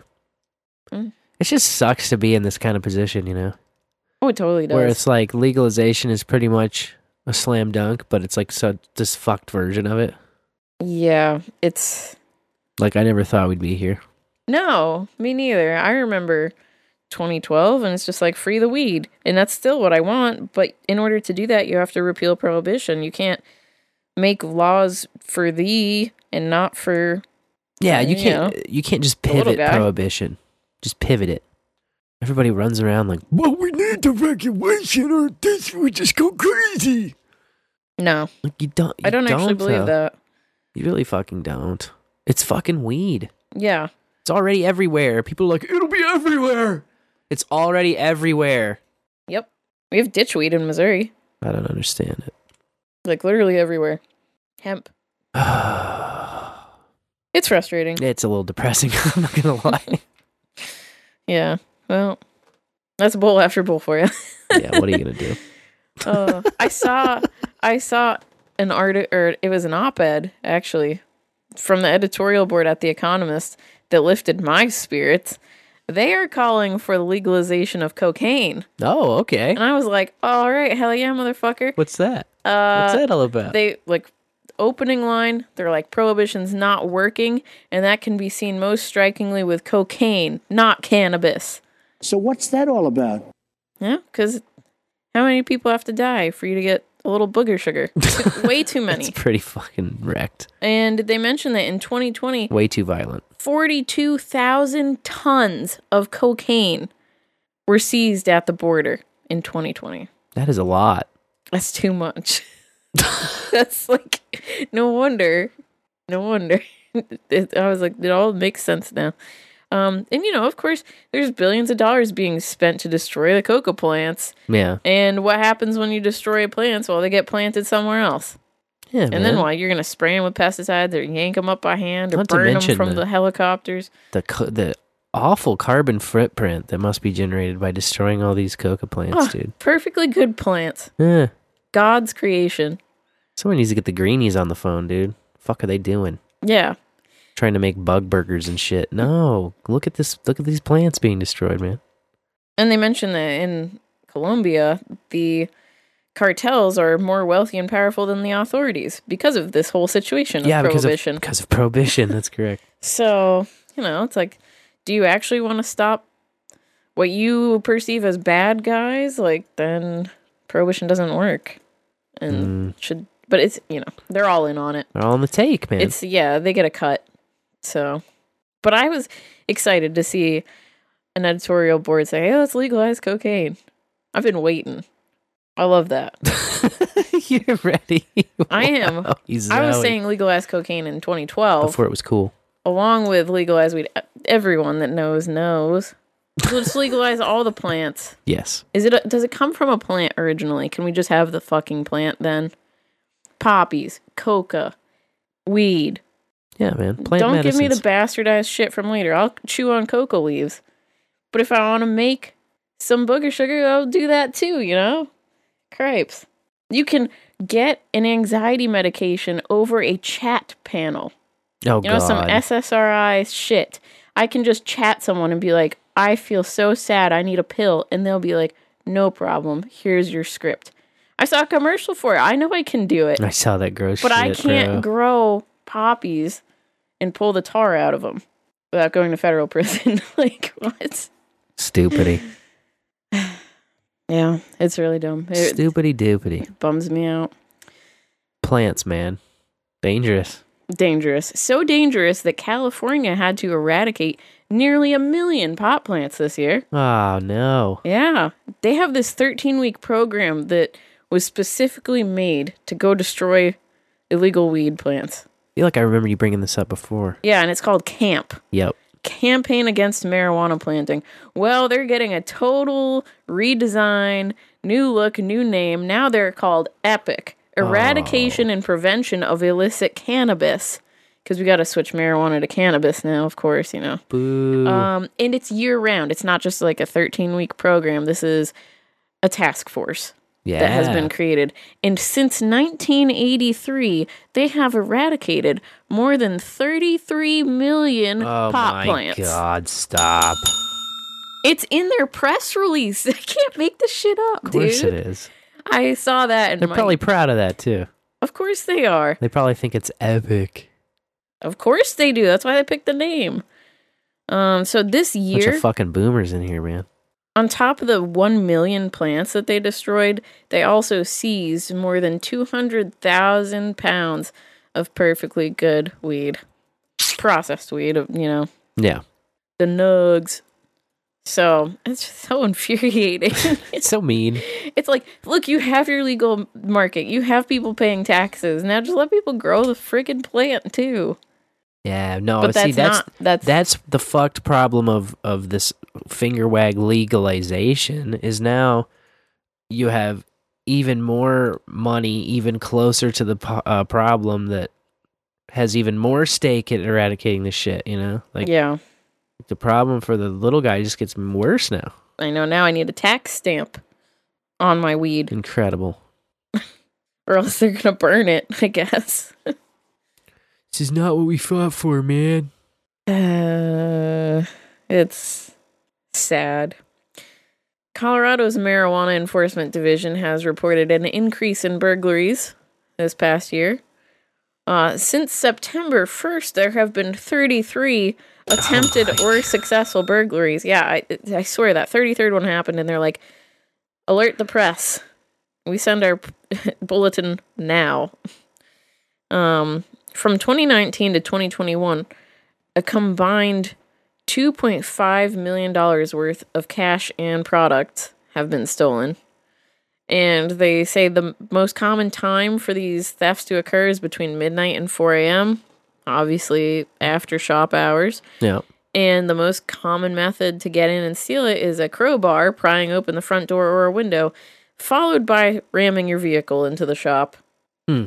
And then they're like, but you know, this doesn't have to happen to you. You could pay for security 24 7. You could put your stuff in a better safe. You could do this and that. It's like, yeah. When you still have to hold cash. When somebody's driving their vehicle into your door, it's like kind of tough to prevent. Yeah. Oh, well, like, what's going to stop them from taking the whole safe? yeah. You know? It's gross. I can't believe that Colorado has had legal weed for 10 years. Full recreationally legal weed, and they can't work with a bank to take. Yeah, it's incredible. Yeah. Bitcoin fixes this. Bitcoin solves this. and you say you're not a Bitcoin wife. Come on. Um, there were two editorial board opinions published in this past week from our state, the Show Me State. They showed me some opinions. First, the St. Louis Post Dispatch came out saying vote no on Amendment 3, which surprised me. It really did. And I was happily, pleasantly surprised to see this from the St. Louis Post Dispatch. Um, but they just said, you know, it's really hard. It's going to be hard to fix problems once they're embedded in the state constitution because we're going to have to go through the statewide referendum to change every little thing. And we need to vote out these legislators that got in the way of good legislation that should have passed. I agree with that. And I was That's like, a great take. Actually, You guys are right. It's a great you. take.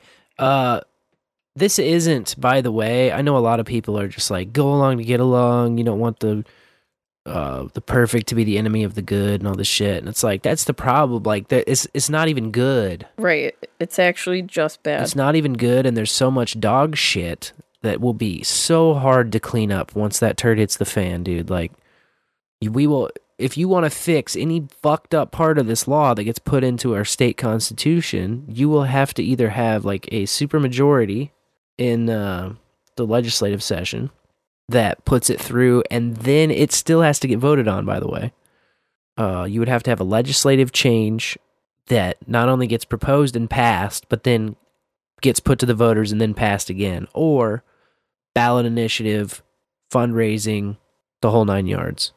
Like you'd have to raise the the, the cheddar. Nobody's ever passed one of these without funding and paying for signature gatherers. Nope. Just doesn't happen. Yep. The time window is too narrow, and the ground you have to cover is just too enormous. Yep. And New Approach has its fingers up the buttholes of several states working on legalization stuff. So Yeah. they've got the funding, they've got the political power, They're all plugged in. and the Kansas City Star endorsed them. I usually am feeling a little like West Side, Best Side, but I was pretty let down when St. Louis Post Dispatch was on it and Kansas City Star was saying exactly what you already said. You know, oh, don't let perfection get in the way. Of Yeah, the talking points. You can just It's they a write themselves, It's a step in the right direction. Yeah, exactly. People will only go to jail for certain weed crimes now, not all of them. yeah, wow, what a fucking improvement. Yeah. That's so gross.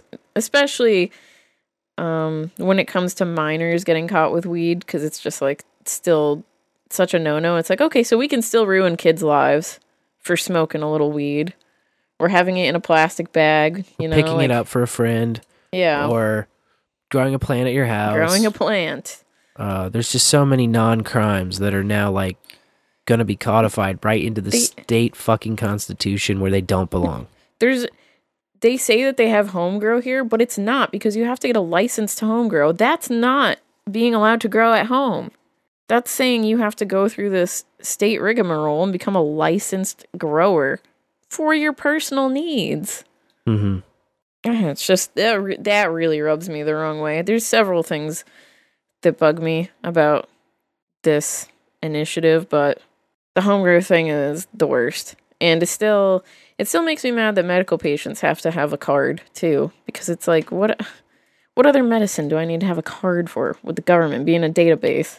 None. Yeah, it's it's horseshit. Yeah.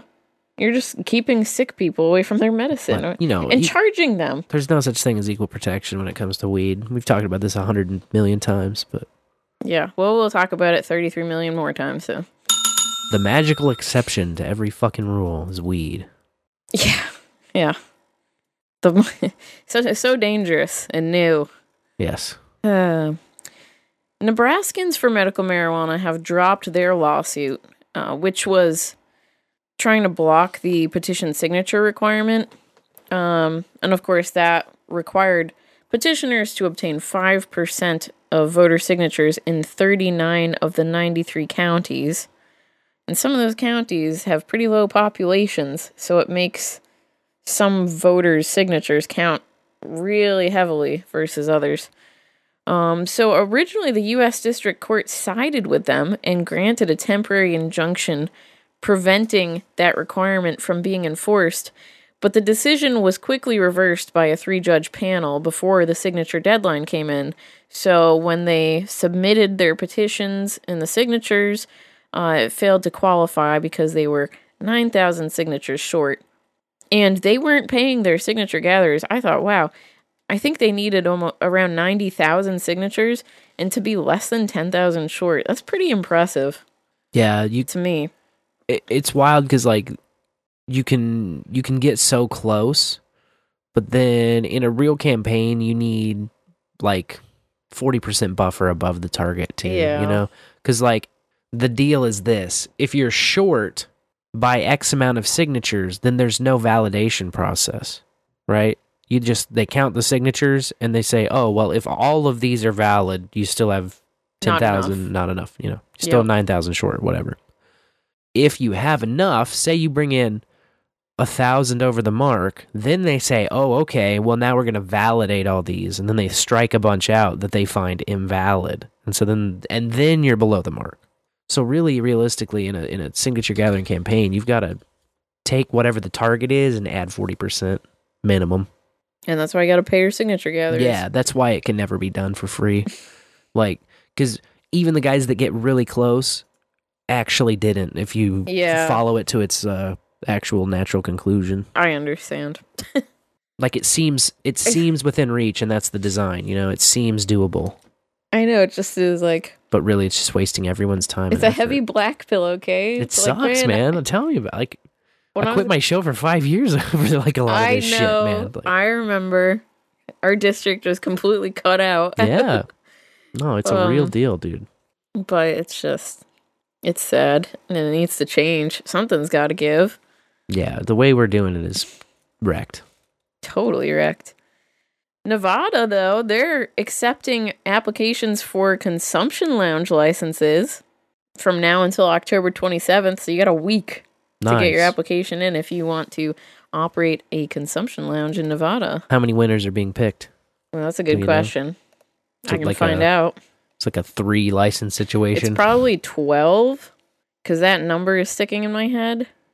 Um, they're issuing up to 20 Up and they to 20, expect to receive 40 to 45 applications. and they're gonna all be in Vegas, I assume. Not necessarily, but that would make the most sense to have it in Vegas. Interesting. It's the whole state.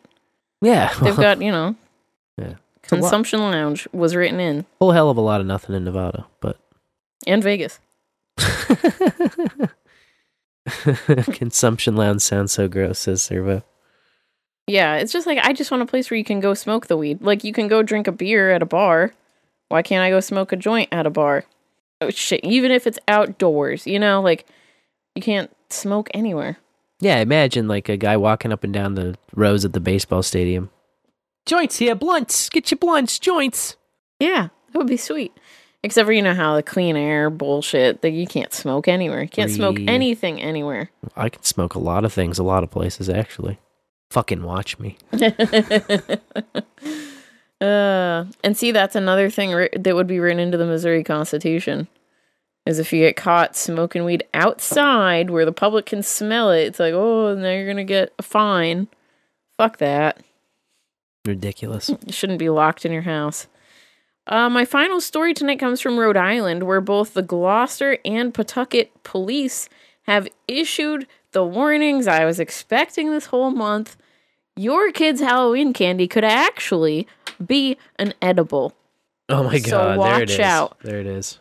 But what kills me is they're talking about Halloween candy and they're showing um, Doritos with a pot leaf on it, Cheetos, like snack foods, not things that you tech- usually get for Halloween trick or treat candy. Yeah, popcorn balls or get the fuck out. the only candy on here is pop. Well, it says pot rocks instead of pop rocks. Oh, I got it. But God, no one's giving out their edibles. Getting high? Yeah, that's that's a People- losing uh People pay good money for those. that's a losing move. I know everybody fucking says all the shit that's in Halloween candy, and it's just it's all hype. I would love for my all kids to get a medible in their the Halloween exceptions candy. prove the rule, man. I would snipe that so fast. Like everybody talked about, oh, there's razor blades and apples people are putting around out there. Yeah. It's like what what fucked up movie did you watch recently? Because Well- that's the only place that kind of thing happens. Tis the season for fucked up movies too, though. I think that's part of it.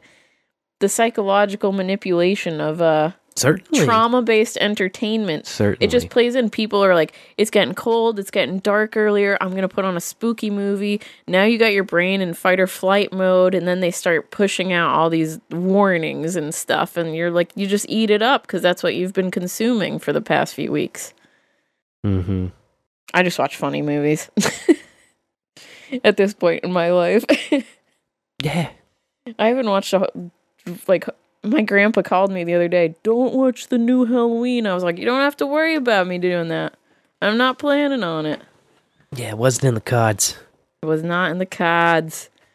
But what might be in the cards is a metal moment. Do we have a metal moment? Oh, you know we've got one. Woo! Rev Cybertrucker always coming through. That's right. You know he has one fresh, hot, and ready to rock for us. Uh, would you like to hear it? Yes, I'd love to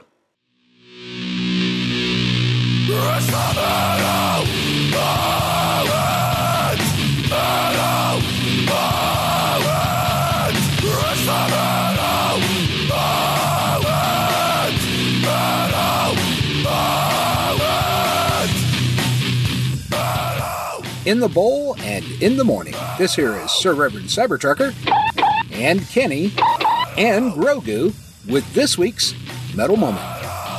Living Colour is one of those bands that most people would consider to be a one hit wonder. And while technically they may be correct, they do have a lot of good music in their repertoire. Stylistically, their music is a blend of heavy metal, funk, jazz, hip hop, punk, and alternative rock. And while most metalheads know the song Cult of Personality, other gems like Leave It Alone have basically gone unnoticed. This is Living Colour. Leave It Alone.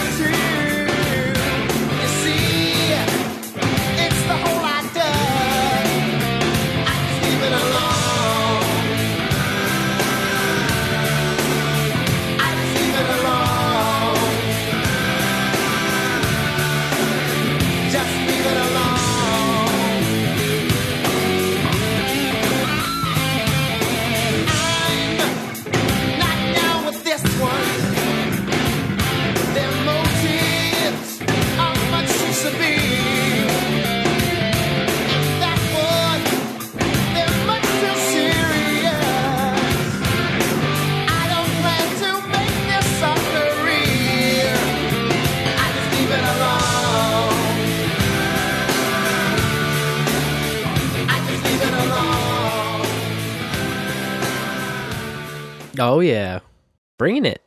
Hell yeah. That's one I wasn't as familiar with. So, thank you, Rev. Yeah, thanks, Rev.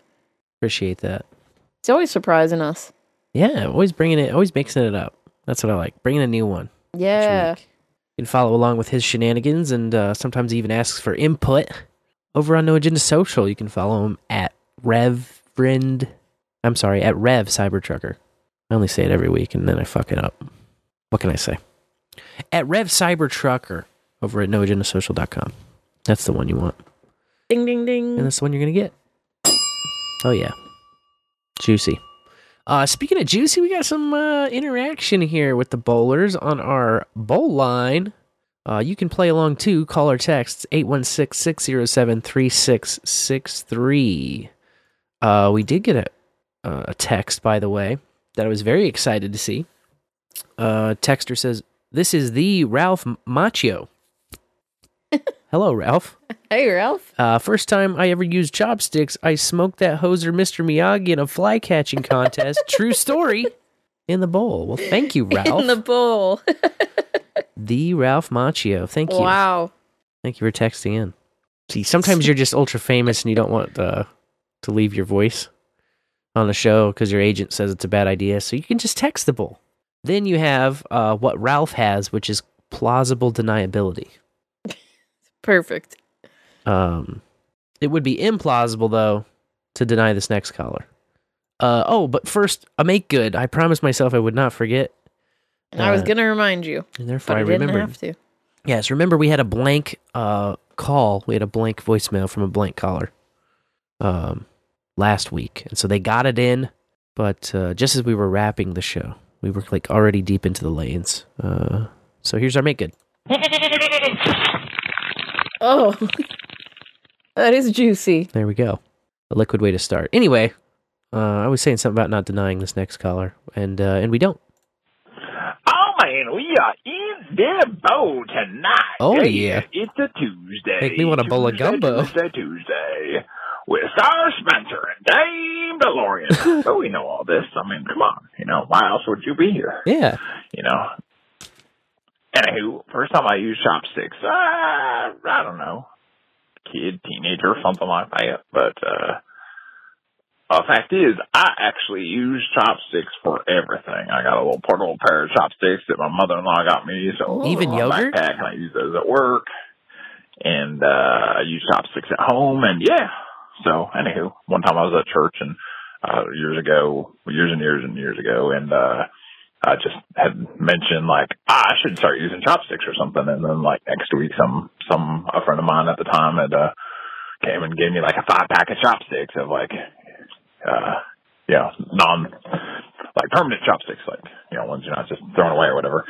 And then I got that a few more times and just started using chopsticks for everything, and even got these uh, which I should get some more of. A buddy, not too recently ago, got me or, or recently ago, recently got me some uh, brand K bar, which makes other stuff to make like knives and whatnot. But got me a pair of uh, K bar chopsticks, which are handy because you can actually just put those in the dishwasher. They can put them in the um, in the silverware holder and they don't fall through because most of the time you just got to like kind of hand wash them slash rinse them off.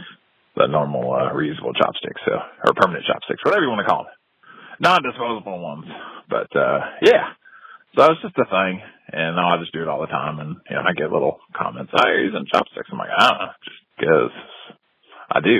So yeah, that's not the first time I use them, but you know, now I just I don't even think about it, and uh it is what it be. You know, I mean the Chinese are doing it insert the whole Seinfeld thing. You know, the Chinese they've- seen this, they've seen the they've seen the spoon.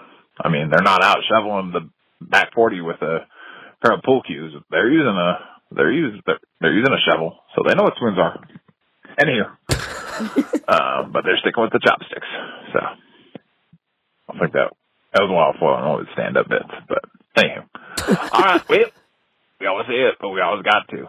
Love you guys stay dangerous. And whether or not you're using chopsticks or using your fingers,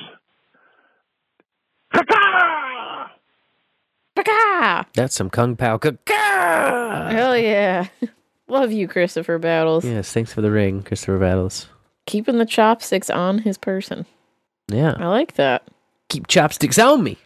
I love the sticks, man. You never know when you're going to have to smoke Mr. Miyagi. I want to know if Christopher Battles eats his yogurt with chopsticks. That's what I want to know. I want to know. You got to tell me. tell me, Christopher Battles. Yeah. Because I can't think of anything more dangerous to. Uh, I think can't think of a more dangerous way to stay than chopsticks in the yogurt. Uh, unless maybe uh, the danger is this next caller. Uh oh, not a lot going on as a blankie. I was looking at it and it said transcription not available, and I was like, hmm. Uh, and we're playing it, That's usually not a good sign if and uh, the yeah. transcript's not available. There's not even uh, static. That's what's interesting. Like I'm playing it. It's been playing it throughout. So it is a 41 second voicemail. So I think caller did uh, believe they left a voicemail.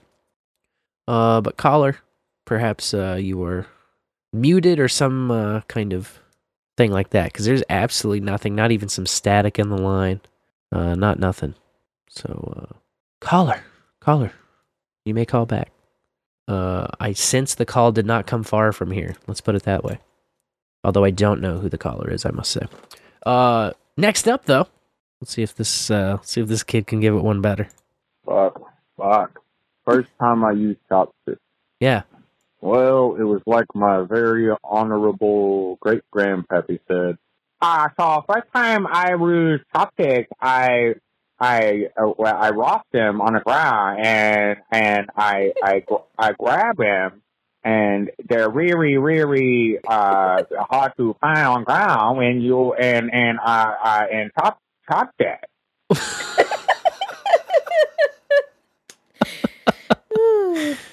Oh, your your grandpappy. Uh, he sounds like a fart smeller. I'll tell you what.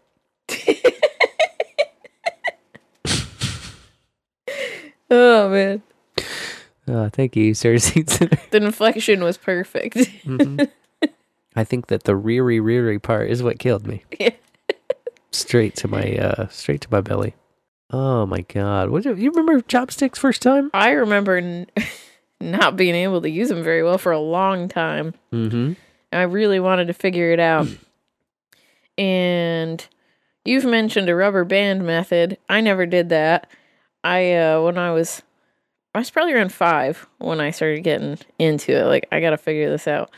And I just wouldn't pull the chopsticks apart, the ones you get at the restaurant. Mhm. Uh, I just wouldn't pull them apart, so they were just stuck together, and just kind of push them away from each other and pick up very tiny pieces of things. But one day I got brave.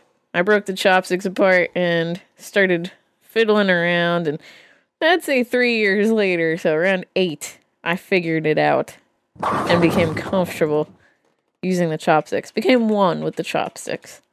Although I'm not great. I'm not great with chopsticks still. I'm kind of a clumsy chopstick user, but I have fun using the chopsticks. I love chopsticks. I used to decorate my buns with chopsticks. Oh, that sounds sexy.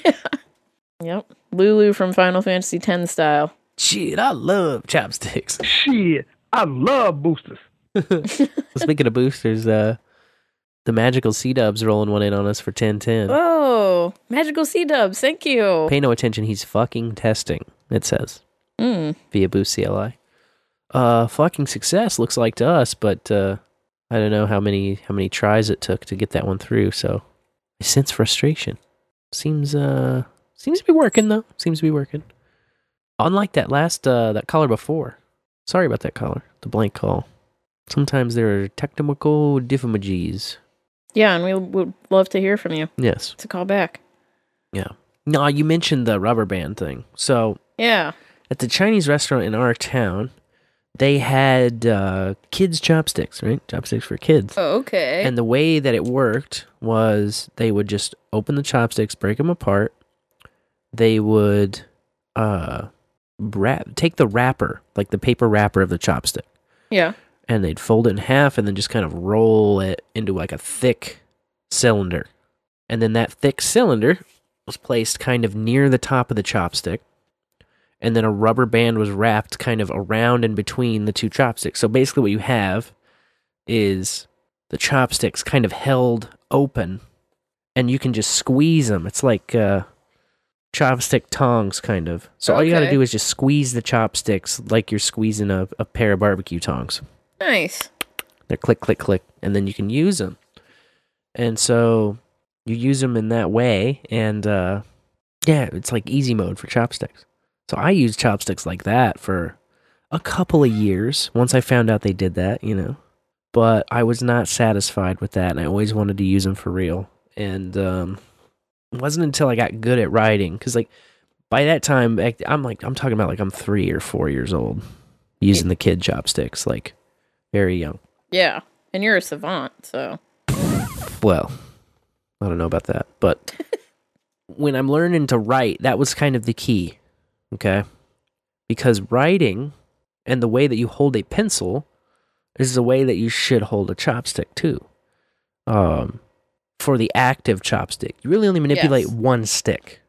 The other stick you just put right here in the crack of your thumb and for all intents and purposes you you ignore it. You kind of rest your ring finger on it just to hold it steady. But that stick is the steady stick. And then the second stick, you hold like a pencil and you're just grabbing things with that. And you pinch, you grab, pinch, boom, boom, boom. As soon as I unlocked that secret of writing, and oh, it's just like writing, it's the same manipulation there. Then I was off to the races. And I too, like just like uh, Christopher Battle said, um, I love chopsticks. I like using them anytime they're around or um, you know we also have pairs here at home. I don't take them around with me. Maybe i should start. Uh You actually have a pair in the car, i do have a pair in the car. You're right about that. I forgot about that. But you never bring them in anywhere. no you know. If you're at like a taco joint you know it's like mm, not gonna really chopstick a taco. But uh in your honor christopher battles i will eat yogurt tomorrow with the chopsticks and i will uh, tell you how it goes tell you how it goes uh this next caller is gonna tell us how it goes if he's uh if that hangover wore off yet The uh, first time I used chopsticks it had to be. Uh, well, no, I know when it, it's not had to be. I know what it is. Uh, nice. My mom pulled out all her pots and pans and then gave me the chopsticks as drumsticks, and I turned into Ringo Starr right there on the uh, kitchen floor. hell yeah You know, playing the hits, uh, the full White Album, uh, No, not really. But that was the only drummer that I knew back then. I think it was basically Ringo Starr, and it was from because there's a Beatles cartoon that was um, syndicated on uh, like one of the UHF channels back in the days before cable. Because I'm old, and uh, yeah, I'd sit there and endlessly beat on pots and pans, and I think I discuss. I think I said this on uh, Hog Story the one time. Uh, that you know, me using those chopsticks to beat on pans. Obviously, you know, my mom knew to uh, go and get me piano lessons, which I hated. Uh, and I probably should have just took drum lessons on my own. In the bowl. In the bowl. In the bowl. It's never too late, Ned. Ned. You could take drum lessons. Yeah. Shit, come on down. I'll give you drum lessons. I don't give a fuck. I'll give you drum lessons, and we won't use chopsticks either. No. We'll use some uh, seven A's. Sounds legit. I like uh, that's my preferred stick. Nice little Vic Firth a seven A. Seven A in if you can get them with a nylon tip. The preferred stick, eh? Yeah, the the ends last longer. You know they don't splinter at the tip. Fuck your heads up. Yeah, you gotta get you gotta have your tip on right. Yeah, That's just the saying. tip. Otherwise, you'll be like uh, Ned. Ned. What do you say? Uh, sit there and endlessly beat. I love it. I love it. Thank you. Thank you for uh, that wonderful memory of the chopsticks, the chop pot. Yeah, that's a great one.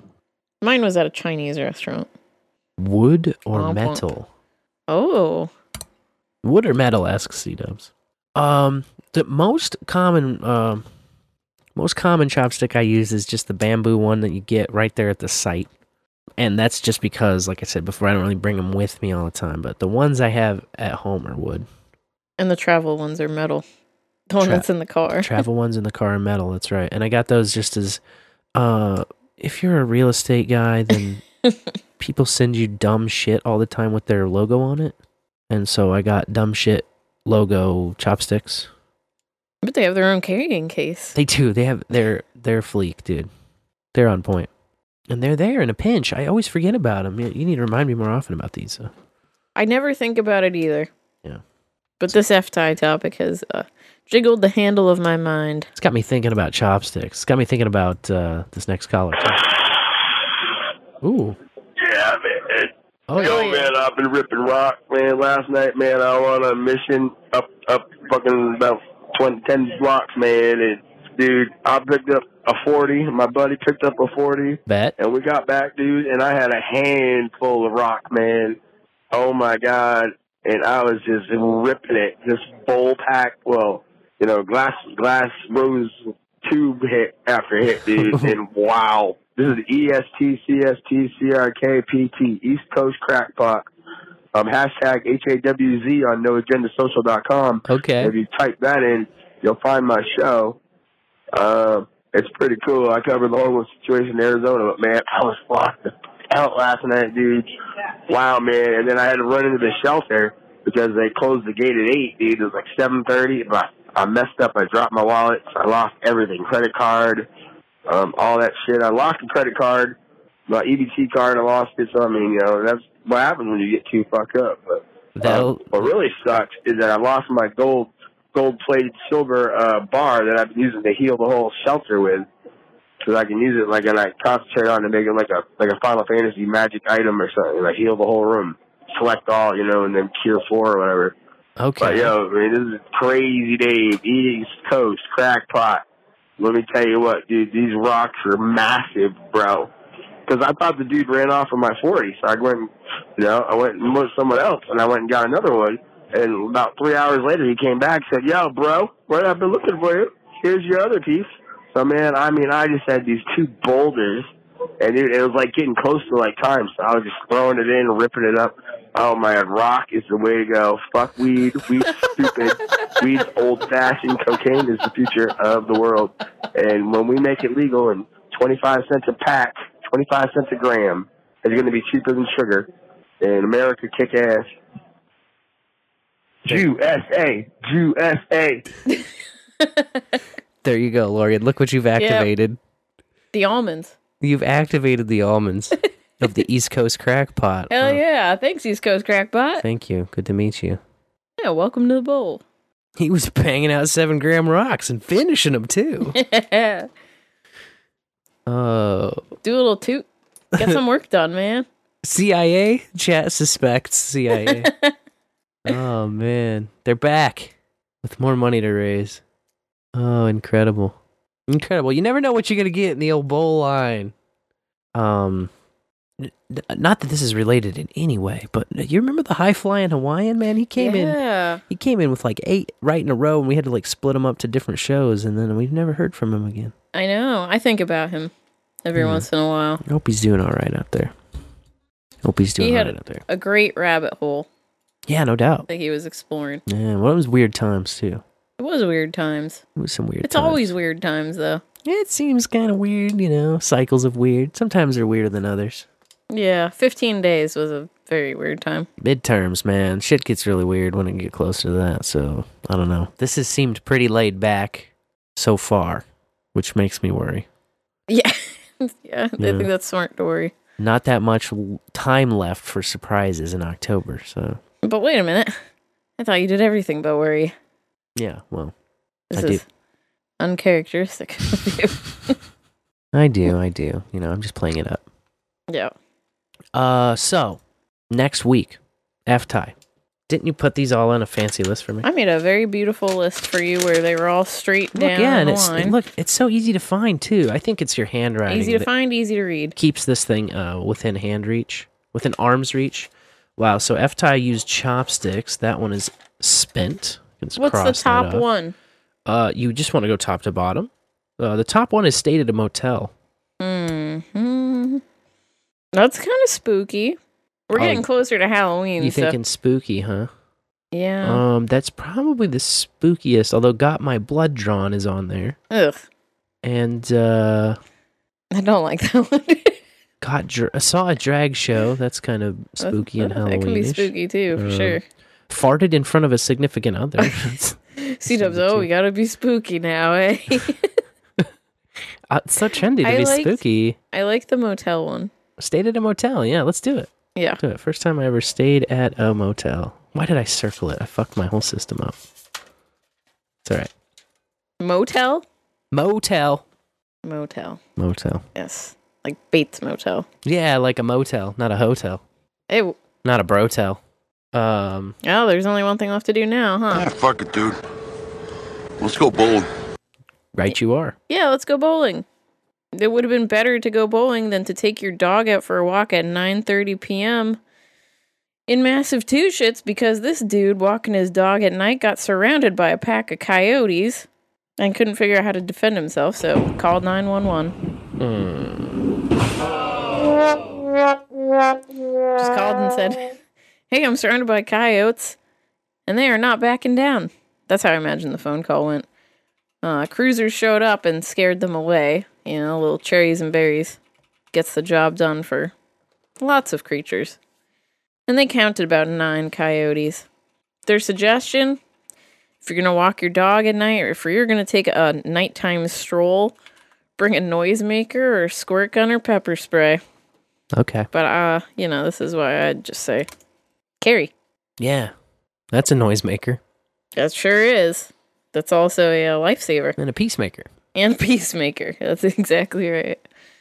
Uh, a LARPer from Ohio just pled guilty to planting a bomb at his romantic rival's Maryland home. Oh, jeez. Sounds like some fan fiction gone wrong, Yeah. but it's not. They start the whole article off by prefacing that this guy is a sex offender who lives with his mom. Which I was like, wow, that's throwing shade right at the beginning of the article. Um, but his his charge for the sex offender status was pandering obscenity involving a minor, which I looked up. This is an Ohio specific thing, Hmm. and leads me to believe uh, kitty porn. It's kind of the direction that that points out. Yeah. Ugh. Anyways, he plays a medieval game where you dress up and you LARP, Oh, fantastic. you know, and uh, he has a Discord group that he's a part of, also fantastic. As you would. Yes. I can. I, as I was reading this article, I just heard SeeDubs getting enraged in my head. Anyways, he had a crush on a girl in this Discord group and decided to make a move on her and flirt with her. And she reminded him that she was dating a guy who was also in the group. So he knew about this and uh, whatever. Dude lived with his grandparents, and this Ohioan thought, hey, you know what? I'm just going to kill him. So he decided to drive seven hours, 350 miles away, to plant a package bomb on dude's front steps. And then dude's grandfather brought it in. But luckily it didn't go off. So guy got home, the victim, he got home from work, and his grandpa's like, Hey, you got a box. So he opens it up, and inside the box, there's a smaller box that's wrapped in a ribbon. And he unties the wi- ribbon to open the box, and it starts making a whistling sound and blows. And he gets shrapnel all to the front of his body. Ooh. Because the Ohio guy cut all this metal into triangles. So we like really fucked him up, and he was in the hospital for 18 days. Had to spend two weeks on a walker, and is still rehabbing because there's still metal shrapnel in his body. Yeah, the house was also rendered uninhabitable by the grandparents' insurance, and they tallied the damage up to about seventy thousand dollars worth. Mm. So It's a hell of a firecracker. yeah, yeah, I was trying to imagine it in my mind's eye exactly how powerful this thing was to make a house uninhabitable. Yeah, that sounds wild. I mean, And it's then crazy not the kill the guy's- guy. Yeah, the crazy the guy's still walking around. Could be an insurance scam. Could be uh, one of them uh, lizards. Could be a lizard. Gosh. one guy got shot in the head a bunch and Yeah, the then got elected priest. to the, the house or whatever. It happens. Uh, yeah. Stranger things have occurred, that's for sure. You can survive kinetic uh, incidents, I suppose. Mm. Well, let's see if the kids survive this. Radioactive waste found at an elementary school in Florissant, Missouri. Oh my god. Yeah, they knew that there was some uh, radioactive levels about because the school sits. fluorescent. Yeah. The school sits on the floodplain of the Coldwater Creek, Yes. which was contaminated by nuclear bomb waste, I guess, allegedly, Mhm. that was manufactured during World War II. So, um, some Boston company came out and tested it, and the levels were 22 times higher than expected in the kindergarten play area. Mm. So, don't send your kids to school there. Don't send them to school anywhere. No government schools. If Yeah. you can help it. Uh, just a recommendation. Just Not yeah. medical advice. Not Yeah. I shouldn't give advice at all. but uh I got a clip. This Oh. kid probably could have used some advice. Oh no. Video of 13 year old Jonathan Serrano going viral. The Texas teen was chewing on a dog toy to bother his mom when he was supposed to be getting ready for a camping trip. Bastard. And he wasn't ready yet. And he's sitting there annoying me with this dog toy. And so I get a two liter bottle and I'm like, Jonathan, I'm going to hit you if you don't stop. And when I go to grab it, it's empty. And he ducks and he swallows it.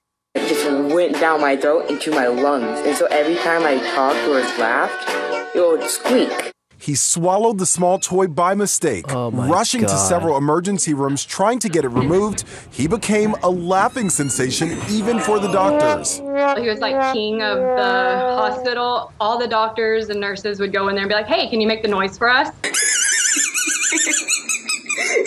The sound effects made for some hilarious moments, but he knew it was serious. Well, I was afraid that like the dog toy might move to a position where air wouldn't go through anymore.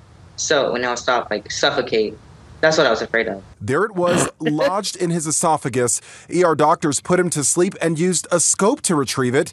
Here it is after the white whistle finally removed, and for Jonathan, a lesson learned. Don't annoy your mom and don't put tiny stuff near your mouth. The prank made him miss his camping trip, but he says there's one plus to going viral. Everyone's calling me cute on the comments, so I kind of like it. Wow. Yeah, don't put tiny stuff near your mouth. Yeah, no tiny no stuff. tiny stuff. Just big things. Big shit only near the mouth, dude. yeah, big stuff only. yeah, I'll never eat rice again. it's that stupid. You've seen them because we have dogs and we have dog toys, and the dog toys fall apart eventually. But it's like a tube with the the whistle at the end. I don't know how else to describe it. They called it a white whistle. It kind of looks like a shotgun shell, but it's plastic. Okay, it's yeah. smaller. Yeah. No, I've seen many a dog toy be ripped to shreds. So, yeah, that grossed me out. yeah, that was a pretty nasty one. And then he didn't even get to go camping. I would have Yeah, like what? You gotta weak. make that boy It's camp. weak. Make him camp. Yeah, get his ass out there. Yes. I would have kept the uh, wolves away. Yeah. You better hope that you don't suffocate on this, you Maybe would have brought him closer. I don't know. Mm, yeah. Mm, chew toy. God, the doctors are so fucking annoying though. Everybody go in your room like, do the thing, do the thing. Yeah, isn't that gross? We don't just like go stay on your own floor, fuckwit. Hey, there's a kid down on two who's got a squeaky toy in his lung. You gotta see this. Ugh, fucking doctors Oh, they put it probably put it on their um stupid channels and stuff. Their video making shit. I ju- they just don't seem very busy. You know, every time I have been to a hospital in recent times or see things posted online, I'm like, "What are you doing?" Like, hater alert. They're dancing around and shit. That's so dumb. Anyway, you want to dance? Go to the ballet. Cripes. A severed finger was left behind at a crime scene, and it helped the cops ID the suspect. So there was an attempted home invasion that went down.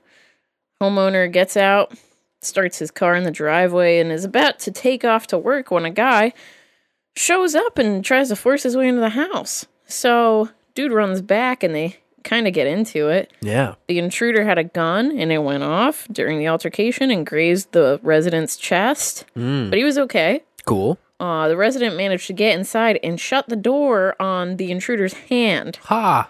And the Fuck your hand. yeah, the intruder went running, and there was a glove left behind that got pulled off his hand. Well, turns out there was a finger inside the glove. Based. He pulled the finger off during the door shutting. Not a finger. I guess. So the cops came and were able to fingerprint the finger and ID'd it to a 67 year old guy Oh my god. uh, who was arrested um, and was also a felon in possession of a weapon, which, you know, never helps the case for that dude. Boomers are too old to do robberies now. You guys gotta stop. Your fingers aren't attached that well. Oh my well. God. They just come off too easy. Like you gotta think this through, man. Oh. You gotta you old, you're wise, you've knocked a few houses off. Like what you gotta do is get some goons, probably millennials, aim for some zoomers. Zoomers. Gen X if you really just don't know anybody, but dude, sixty seven. Yeah, it's too It's old. time to pass the torch, my man. time to pass the torch. Yeah, says. too late now. They fingered him. they sure did. They fingered the perp. Wow. Yep. Absolutely incredible. Good work. A Texarkana man was arrested after scaring the bejeebies out of Walmart shoppers the other day.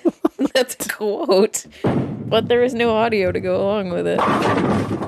Which is so disappointing. Mm, my goodness. So it started off, uh, the cops were getting calls from a movie theater about a guy running around with a hatchet in his pants. And then, and then they started getting calls from the Walmart about a guy running up to people shouting nonsense, who ha- also had to had a hatchet in his pants, I guess. It's just my pants hatchet. yeah. So cops roll up to the Walmart and they find this 25 year old dude with hatchet sticks sticking out of pants and a baton also in his pants. Uh, and he was about to get into a truck. So they approached him. They're like, hey, you know, what's up? Why you got this hatchet? He's like, I need it for protection. They were Mm. like, oh, okay. Turns out that truck he was about to get into had been reported stolen. So they were just able to arrest him on that. Wow, that's easy. But geez, hatchet in the pants. In the pants. Like not, you know, on your side or anything. That's like that uh, Tosh Point oh bro. Smash, smash, smash. Remember? Yeah. SircussMedia says, Is that a hatchet in your pants or are you just excited to see me? Ew. Boy, oy, oy. hey, why not both? Yeah, and he fit a baton in there too, so He's got room in those pants. That's what we're trying to say. yeah. There's room. Just a reminder not to put small stuff near your mouth. That's right. Ugh. That's a dumb place to keep bowls. this is a dumb place to keep contact lenses Uh oh. stacked on top of each other in your eyeball. You're gonna because a, trigger a. Newport Beach, California doctor just removed 23 contact lenses from a patient's eye. This woman is in her mid 70s. Showed up at the eye doctor saying, Hey, my eye kind of hurts and my vision is blurry. Oh my god. So doctor looks at her eye. Well, there's no debris, no scratches. Gets out the eyelid speculum Mhm. and sees this dark purple blob of contact lenses in the deep pockets of the eyelid. Oh no. So she pulls at it and they come out in a chain. 23 contact What is she lenses doing? drooping down her lid. The doctor says that lady is very lucky she did not lose her vision. And the patient has been advised to stop wearing contact lenses since she apparently forgets that she puts them in. You know, because she doesn't Oh, take much. She just puts another one in and another one in and another one in. the doctor talked about, oh, I thought this was my Guinness World Record moment. And then they didn't follow up on it. So I'm wondering if it's not. If someone has had more than 23 contact lenses removed from their eye. Mm, Sometimes there's like qualification standards too to get into Guinness. It's like I don't know. I don't either. It depends on what the thing is, you know, and they want this and that, but I don't know. yeah. She kept describing it like a deck of cards. She's like, I was pulling out this, it's like a deck of cards because then once you get them out, you can separate them all and see how many there are. But they're just like, It sucks out. when a, a lens goes back in the back of your eyeball. But Oh, that's the key. Like it sucks. Like once that happens to you, you spend the rest of the amount of time it takes to get it the fuck out. Ugh. You don't just pop another one in. You don't like lose awareness of the fact that it's back there fucking making your day bad. That's eh, nightmare fuel for me. And you also can't see out of that eye Oh my God. because uh, you need the contact in place to see. Ah, man, that's incredible. Ah. I don't like this. Old lady.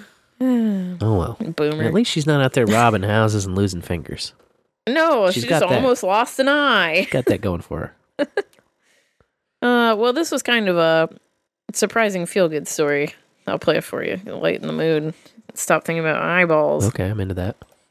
My name is John McDonough, and I've been driving a yellow cab in New York City for the last 40 years. And boy, does this Irish American cabbie have a story to tell. Nine years ago, I pick up this guy. That guy was fellow Irishman Shane Gaffney from Dublin, Ireland, who was a student in the city at the time.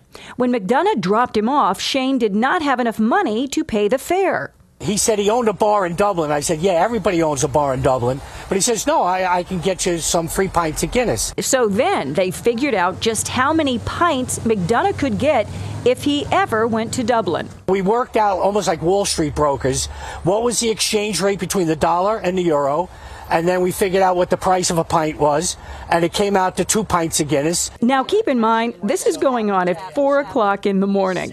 Shane writes an IOU to McDonough to come to his parents' pub in Dublin and to tell them Shane Gaffney sent you from America and two free Guinness on me. And I took him up on it nine years later. Last month, McDonough went to Dublin, cashed in on his two pints of Guinness with Shane and his parents, and the media went wild for the story. Oh, I bet they did. Gaffney and Son Pub had a banner welcoming McDonough. His mother was at the bar, and she says to me, she goes, what was my son doing in your cab at four in the morning? I said, you know what? He was working at St. Vincent de Paul the night shift. He was just getting off, and he was a little short money. I said, that's how. That's what happened. So you didn't throw him under No, the bus no, to his no, mother? I saved him. Oh, you're a good man. Give me a high five on that one. on top of all this attention, Guinness gave McDonough a tour in Ireland of the Guinness Storehouse, which is a shrine of what was the brewery. And they even put his face on a pint. So where do you go from here? Oh, it's all downhill from here. You gotta be kidding. Now I gotta start paying for Guinness. Come on, the party's over, man. I love how you can't get B roll in New York without a big fucking siren at some point. I know. Fantastic. Also, the way she talks is uh, atrocious. Oh, it's awful. The media just went wild. That's perfect. Oh, it makes me fucking want to puke. People really talk this way. Mm. I can't We just throwing it. that word around. People. Lizards really talk this way. Thank you. I corrected it. I shouldn't have stepped on it. I'm sorry. That was excellent. Oh, that's all right. One more time. yeah, okay. Lizards really talk this way. It's hard to do something I'll, again. I'll accept it. it I'll wasn't as it. good as the first time. It was better mm-hmm. because you were so ass blasted about it. Yeah. Channeled my inner NewsRadio Phil Hartman anger. There you go. Uh I'd be ass blasted about this, getting your leg stuck in a massage chair. Uh, no, thank you. Happened to a Florida woman this week. No explanation exactly how. Uh, seventy percent chance of fat. No. No, I saw her legs. They were nice legs. Uh, Oh. there's just like this rescue video that's going around of it from the fire department. 'cause I guess they wear body cams now too. Uh, Okay. she's in yoga pants. She's got nice legs. Looked fine. I'll Looked like a fine person. I'll take your word But for it. Her foot was lodged between these like metal pipes in the leg rolling section. Which like when I picture a massage chair, I'm basically just picturing a La-Z-Boy. You know, and there's no hole. There's no hole there to put your foot into. Right. So I don't understand how her foot would have gotten in there in the first place. I just I don't know. None of it makes sense and the firefighters did not give any explanation. They just went in there with their their power tools, you know, they had to uh use a grinder, an electric grinder to Ah. remove these steel rods that were pinching her foot inside the machinery of the massage chair. Obviously after they cut the power to the chair and tried taking it apart. Uh, but yeah, it's a mystery. It's a mystery. I've never heard of a massage chair swallowing someone's yeah, like, leg. Yeah, like the cassette player eats the tape every once in a while. Yeah. That's why you get a real hands-on masseuse. Fuck these chair things, man. Fuck these chairs. Fuck your chair. Yeah, seriously. I don't know. The massage chairs just never really do it for me. No way. They don't rub me in the right places. No. But I'm small also, and the chairs are always quite quite large. So I don't fit in them right. Yeah. I feel like. Uh, but I, I kind of, uh, with her leg being inside that part of the chair, I just think maybe she was like falling asleep and she has like a partner or a dog or something that she's used to tucking her legs under for warmth or something. And maybe she like found this crack in the chair and was like just, you know, falling asleep and sticking my leg in there for that Mm. pressure and whatever. And next thing you know, your foot's just being gobbled up by the machinery. That sounds like an unpleasant time to me. Yeah, me too. I don't want to find out. Yeah. Uh, I don't think I'll be sitting in any massage chairs anytime soon after this one. No, hell no. Uh, my final story for the lanes tonight is that the butternut squash record for heaviest butternut squash is back in America, thanks to a Michigan farmer who broke it with a 104 and a half pound squash. We can Awesome. say he squashed the the last record. Hey. Yeah. Actually, uh, the record was set just a week ago Squash before was he showed up. Squashed was squished. Excellente. And he only beat it by one and a half pounds. Oh, is that all? Yeah. I mean, it's a 104 pound freaking squash. Just but squeaked back. It squeaked he- by. yeah. Yeah. It was a changing of the gourd. if we can go Son of a bitch. I get. Uh, yeah. Yep. Butternut squash, they usually are like three to five pounds. This one was 104. Wow. But this guy, he's grown giant pumpkins before, and his mom grows giant pumpkins. Her heaviest is like 800, and his heaviest uh, was 1700 roundabout. Mm. So not world record pumpkins, but they're into the competition vegetables, man. And he said that his five year old grew a 94 pound watermelon by herself. Wow. Yeah. You know, he probably said to her when they weighed it, What? You butternut squash me. Oh man, mm. that was a reach. Yeah, That was a reach. it was, but it was worth it. I was reading about his process for growing these giant vegetables. Yeah. And he made a hammock out of the trampoline material, like just cut the top of a trampoline off and put the squash on that to keep it off the ground so that it could get airflow. And then he used sheets to cover it so it had shade to prevent it from cracking in the sunlight. He called Hmm. it preventing splits. Okay, interesting. But he's got half an acre dedicated to his competition patches. And he says weed maintenance and vine training is a daily activity for him. Wow, So a lot of love goes into this. no doubt. Yep. Some people just need a hobby, man. What can I say? Yeah. wh- what can I say? What can I say? Well, what can we say? It's another bowl in the uh, books. We've said it all, kind of. This is that magical part where uh, we faded on out. That's right. Done our done our uh, Tuesday duty, and we appreciate everybody hanging out, bowling along with us, trolling along with us, sending all those boosts, all the voicemails and texts. Appreciate it. It's always a good time hanging out every Tuesday. I'm very excited uh, for this Friday. It's going to be kind of a, a little bit of a different talk, something that uh, we've never really done a show anything like this. I never had a guest uh, quite in this area of expertise before, so I'm really excited about. Really excited about what he's got to bring. I don't know what to expect. Alex from CTRL+Pew, check us out Friday. We're gonna go live right around nine central, and uh,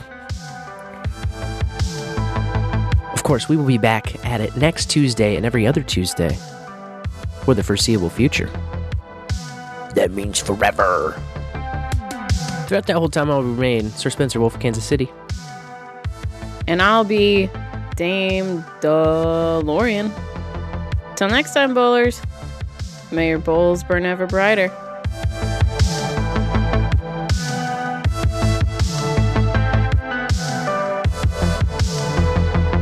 Bowl after bowl till he's sick. Oh man! Oh, oh, oh man! Yes, yes.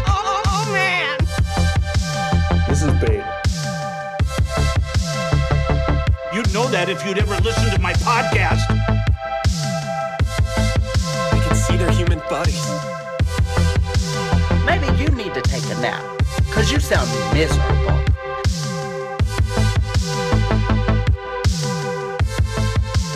bowlafterbowl.com. Bowlafterbowl.com.